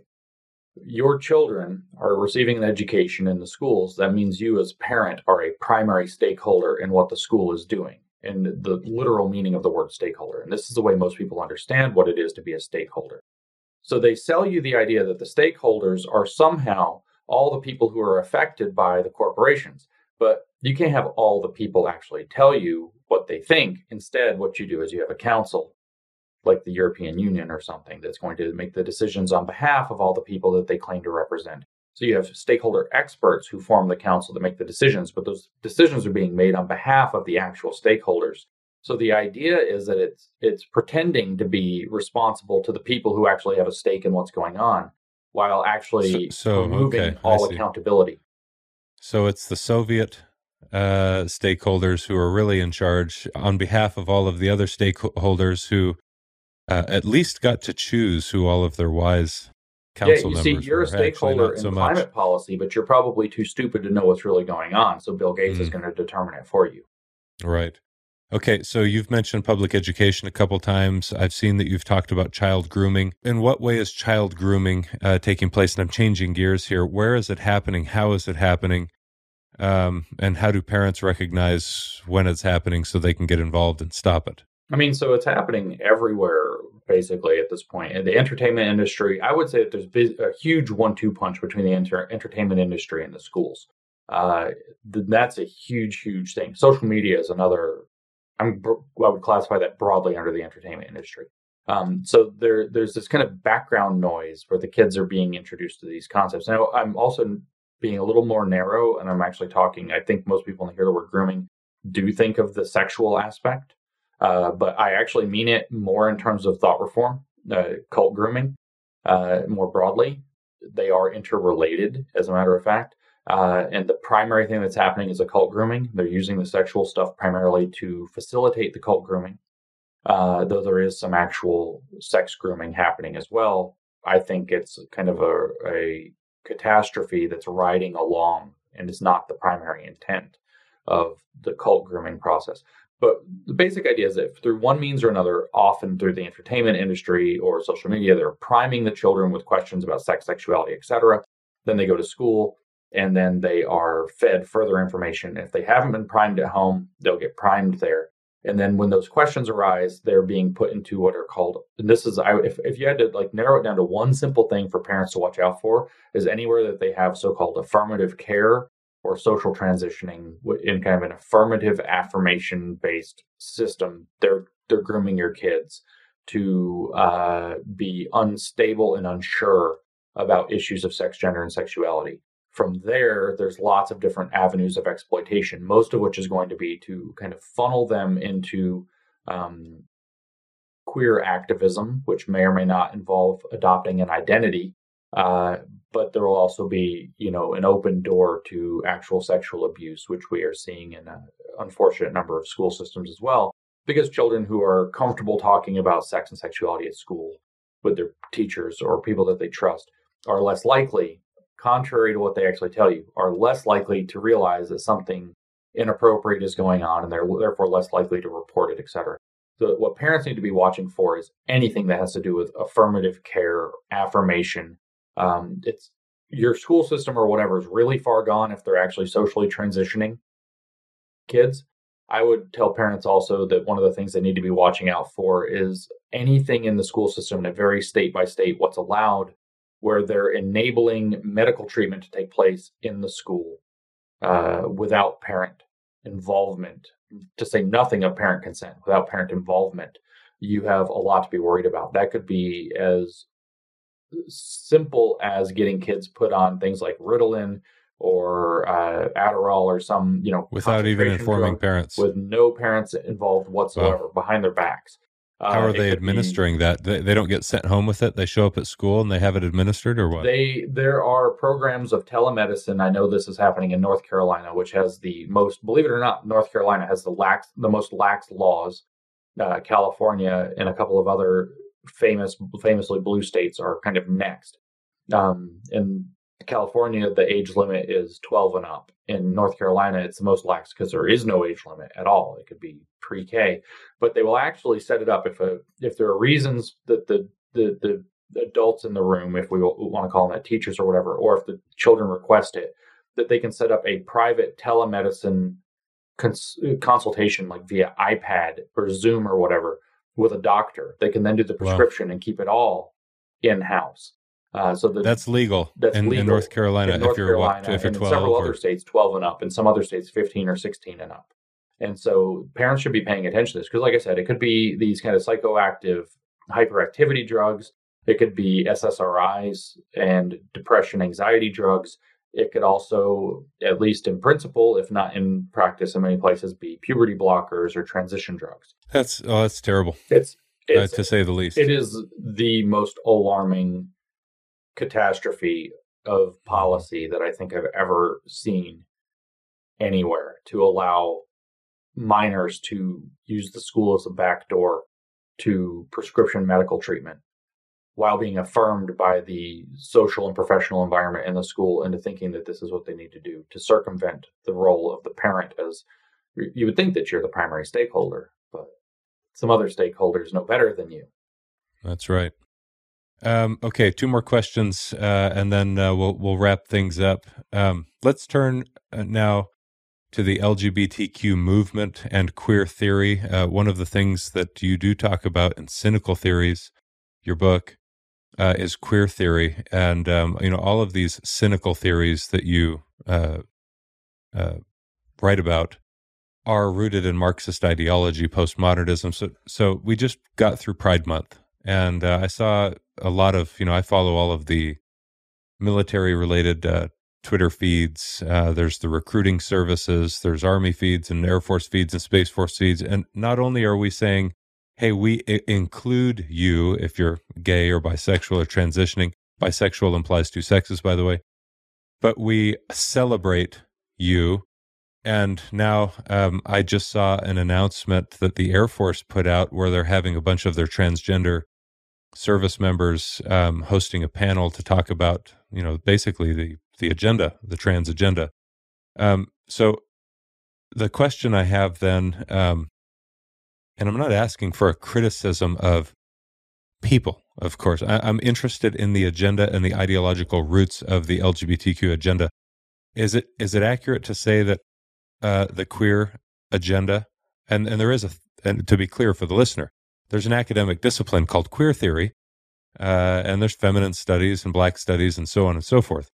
Is it fair to say that queer theory is rooted in Marxist ideology? Yeah, it's queer Marxism. It's the idea that normalcy, just like what we did with, with, with race, that whiteness is a special form of property, blah, blah, blah.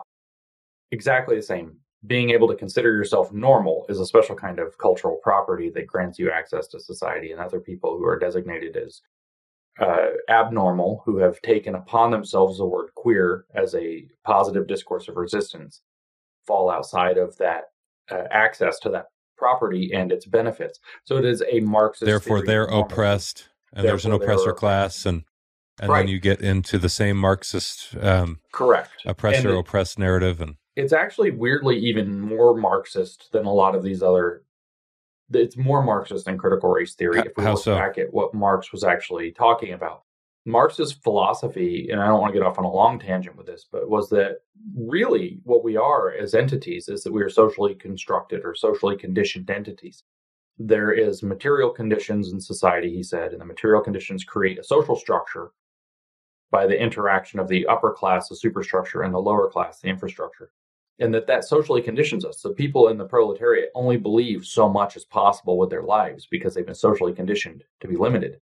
And so they have a limited range of subjectivity, is the way that Marx would have phrased that or, or held it. But within your range of subjectivity is where you can imagine a different life or what life might contain. And so the goal of consciousness is to expand the range of subjectivity in the oppressed to make them believe that they can be history makers. In queer theory, the very fact of your body imprisons you in a range of subjectivity. If you were born in a male body, you are now trapped in a range of what society accepts as what it means to be male. If you're born in a female body, you are now trapped in what it means. So your your subjective range is limited to you have to be a woman on the terms society has created for what it means to be a woman. That is the ultimate nature of queer theory, which it tries to break things down by complicating them. That's the word it likes to use. It complicates sex, it complicates gender, complicates sexuality. So when Ketanji Brown Jackson sits on the stand and is asked by Marsha Blackburn, Senator Marsha Blackburn, what is a woman? And she fumbles around and can't answer and gives a transphobic response of, I'm not a biologist.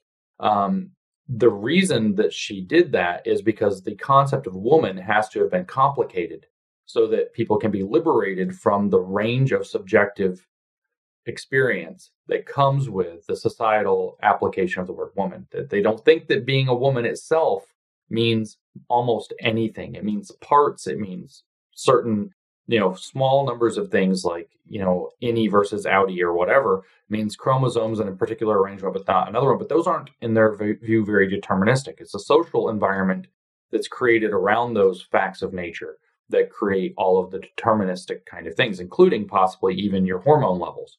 That you're raised in a, you're raised to be a boy, so you're raised so that your testosterone will be higher, yada yada. This is an argument that has been forwarded.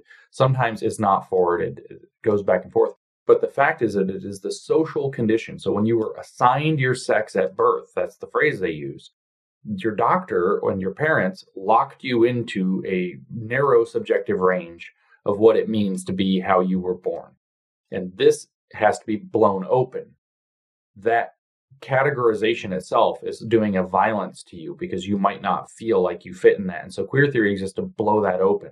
Now, when we say the LGBTQ agenda, this is where I like to, I feel like it's very important to be very nuanced.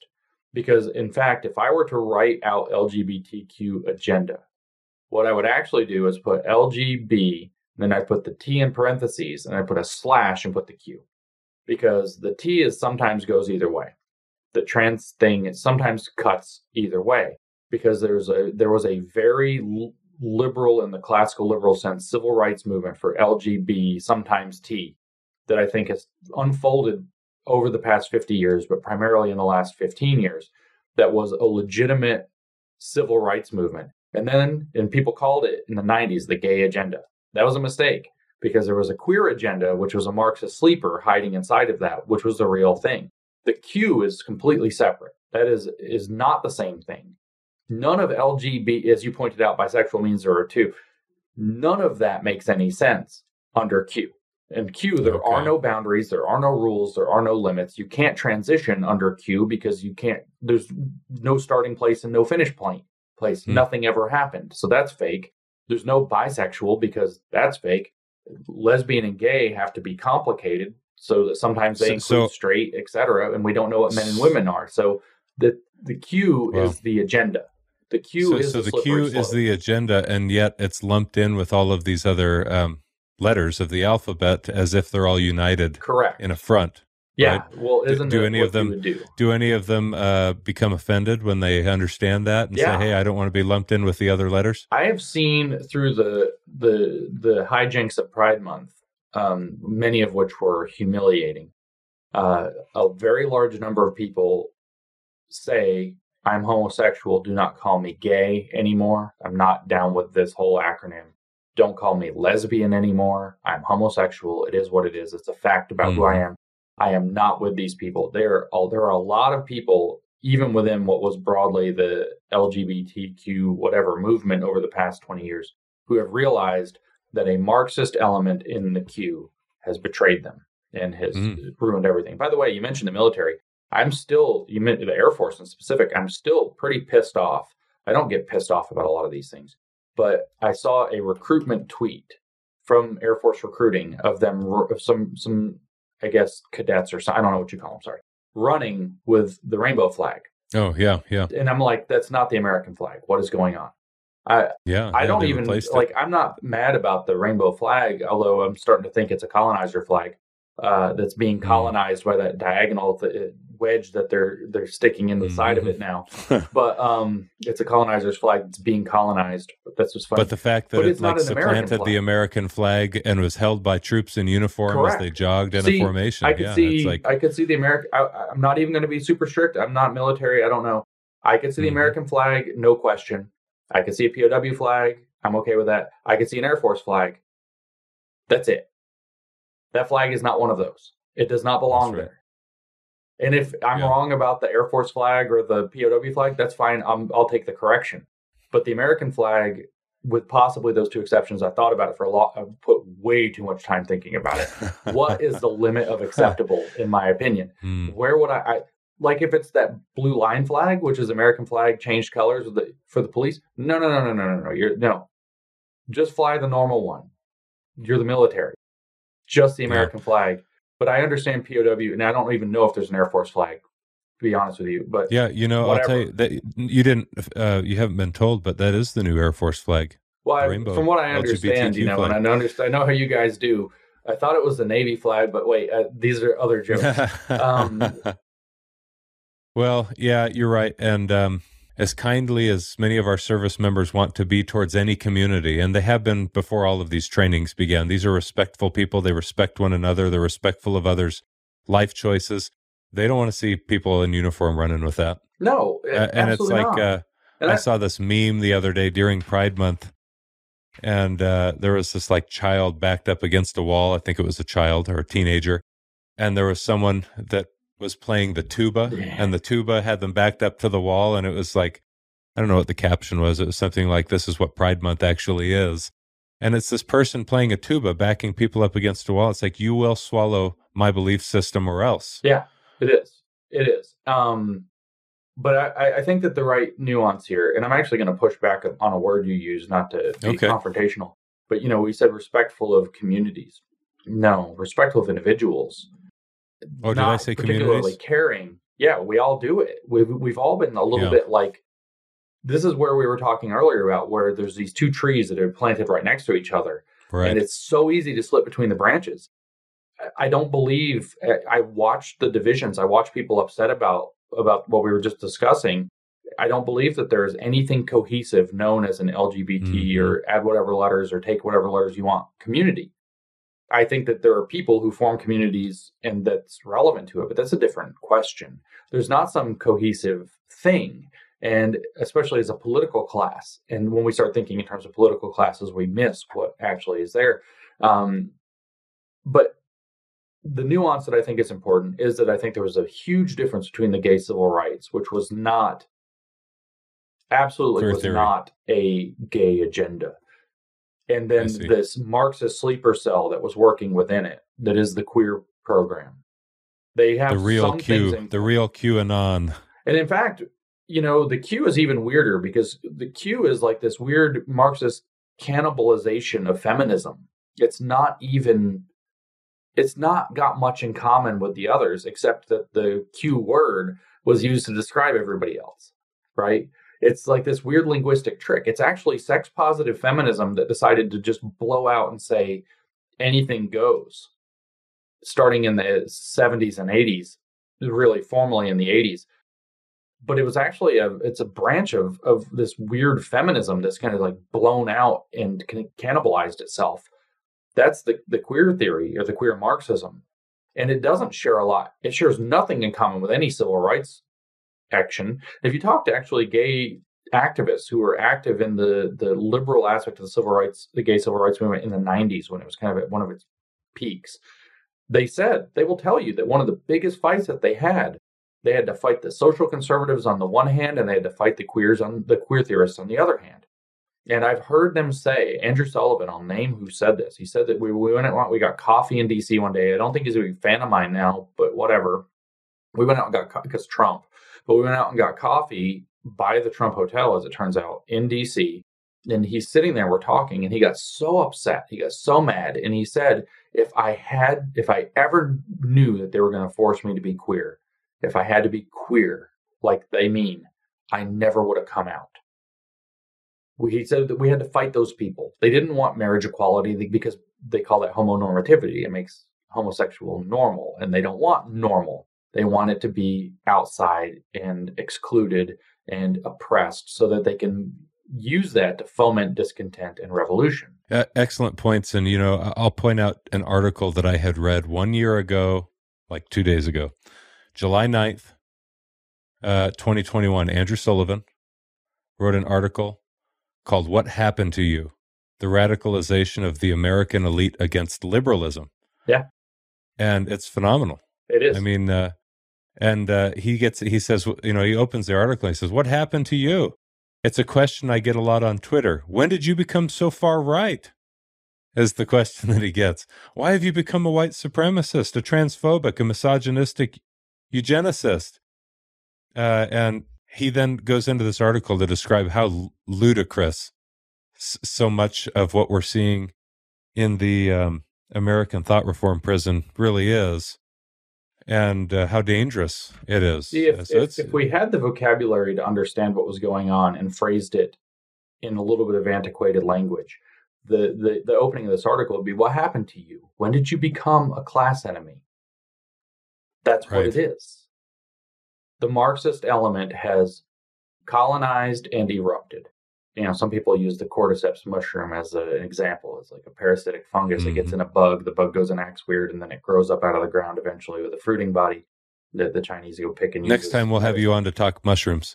Well, yeah, I, I got some turkey tail growing in the yard that just came up. I'm excited oh. about that.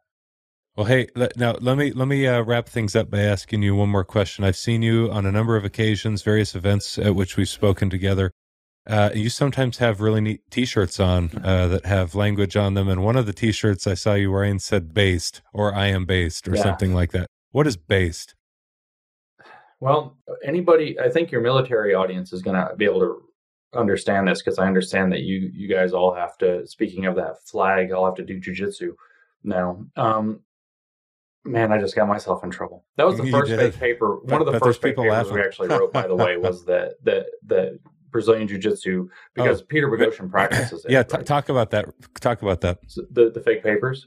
Yeah. So we wrote. Talk about that real quick. Yeah, yeah we, and then we, and then we'll get into what is based. Okay, 17, 2017 and 18, myself, Helen Pluckrose, and Peter Boghossian, two of my colleagues, uh, wrote 20 fake academic articles to submit to peer-reviewed academic journals to find out if you can actually just get absolute insanity published or horrible things published because they are politically correct in the kind of woke ideology. And we were, you know, very successful at this. We ended up getting seven of our 20 articles accepted to publication, some in high ranking journals, some got awards for excellence in scholarship. What what were some of the uh, titles? I mean, there was one about dogs and yeah, dog behavior dog, in the parks. You see, the hard part is I'm trying to. remember, The titles are sometimes complicated, uh, because they're academic. But I remember what we our nicknames were. So there's the Dog Park paper that we called Dog Park, but the title was uh, "Reactions to Queer Performativity and Heteronormativity" or something like that in urban dog parks in Portland, Oregon. Um, and so we we assessed the idea that rape culture. We assessed the idea of rape culture by using as a as a implicit bias proxy the way that people reacted to watching dogs hump each other in dog parks. And that you could somehow figure this out. And then we concluded that that dog parks are rape condoning spaces and therefore we should train men the way that we train dogs to combat rape culture. That paper was accepted by and it was published. It was pub- accepted and published by a leading journal and the leading journal in feminist geography and given an award of excellence in scholarship by that journal but they didn't know who you, I mean, so did you publish it under your names? No, we published that under a fake invented person by the name of Helen Wilson. Helen Wilson uh, got an award. She got an award. That. That's right. Yeah. Terrific. Congratulations. Excellence in scholarship. Um, they were going to give it pride of place in the journal that year. And so another one we titled being kind of cheeky as it were, we titled it Going In Through the Back Door. We insinuated that the reason that straight men are so often transphobic is because they don't practice putting things in their butts. And that was called an important contribution to knowledge and was accepted. We had another paper that was our, what was it? Um, our struggle is my struggle is our struggle, or our struggle is my struggle. Is our struggle is my struggle. So you know, obviously, my struggle is Mein Kampf. It was a right. rewrite of a chapter of Mein Kampf into the language of intersectional feminism, and a social work journal accepted that wow. paper, which is horrifying. This is phenomenal work. Yeah, this is great. This is important. And so, you know, there were a bunch of them and seven were still under peer review. The Wall Street Journal caught us and told on us before they were done. So there were still seven out there being decided upon. A sociologist looked at all of it and said probably either 11 or 12 of them would have got in and eight or nine would have failed based on, mm-hmm. you know, peer review comments and the quality of the writing, et cetera. Um, so it was a pretty wild thing. But the very first paper, which had no chance, it was never going to get in that we wrote was that Brazilian people only practice Brazilian Jiu Jitsu to uh, have a hetero masculine acceptable outlet of latent homosexuality that they refuse refuse to express in other ways which of course if you've ever been in a bjj gym is like a constant underlying joke anyway i did bjj a long time ago um, but never to any bjj end. brazilian jiu-jitsu yeah brazilian jiu-jitsu which i understand a lot of the military has to do for their hand-to-hand combat training now um, now we know why because the pride flag. Um, and jokes write themselves. What can you do? So, based people in the military, because they often know something about hand to hand combat that will understand. The metaphor to the word based is that if you have, well, the way that I use anyways, that if you have good base, it's hard to throw you, right? If you, you get your weight down, you get your, your body centered, your center of mass is hanging down low, whatever it takes eh, eh, you're not going to get flipped over or swept or whatever else. That's kind of the metaphor, but it's that in terms of your principles. And so, with this kind of communist subversion, what it means to be based is that you're not easily subverted. In fact, maybe you're not subvertible at all. You understand your principles, you know why they're your principles, and these kind of little manipulations like you're stupid, you're you're a bad person, you're a racist, you're this and that.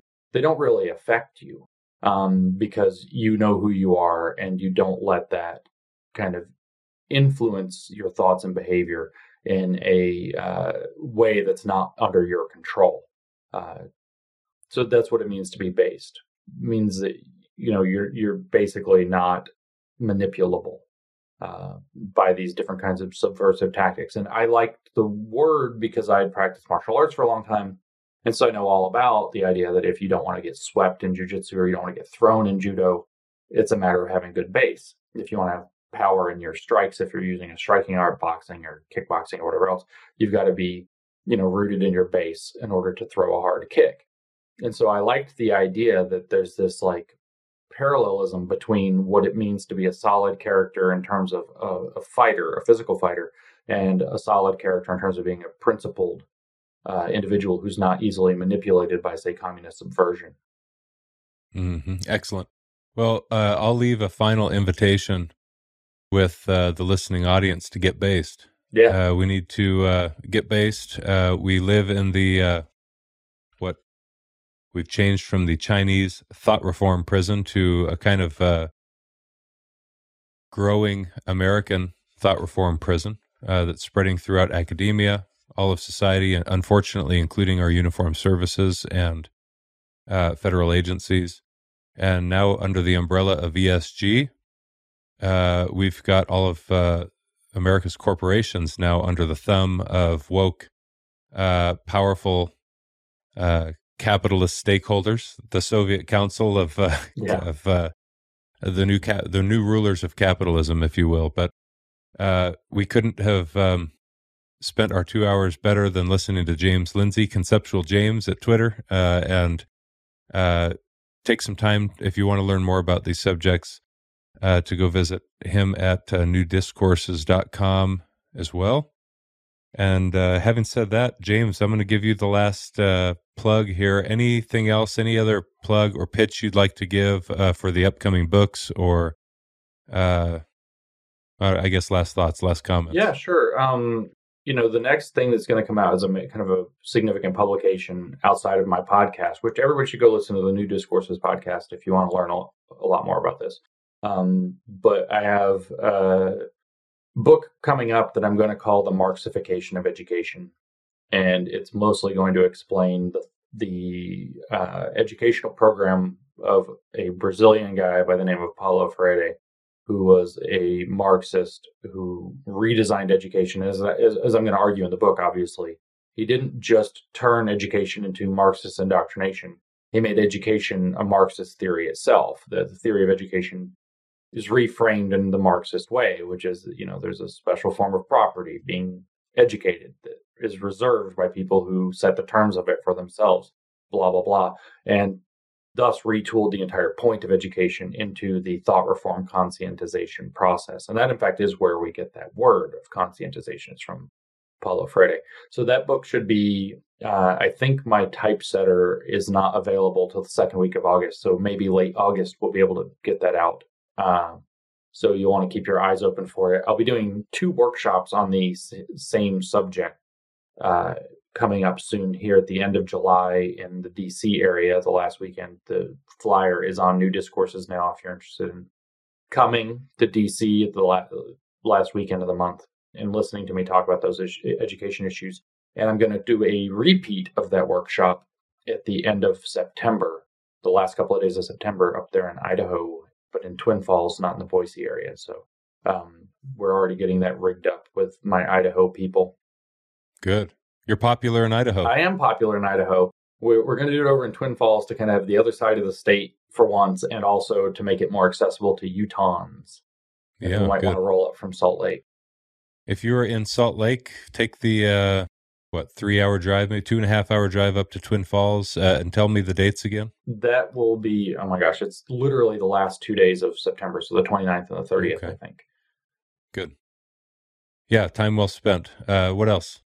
Well, other than that, I mean, I'll be everywhere like usual. I've had actually a couple. I've had two long stays at home, but I'll be back on the road starting later this week uh, speaking for Moms for Liberty, then for Turning Point, then for Young Americans for Freedom, uh, or Young American Foundation, or whatever. I always get YAF wrong, and they always make fun of me.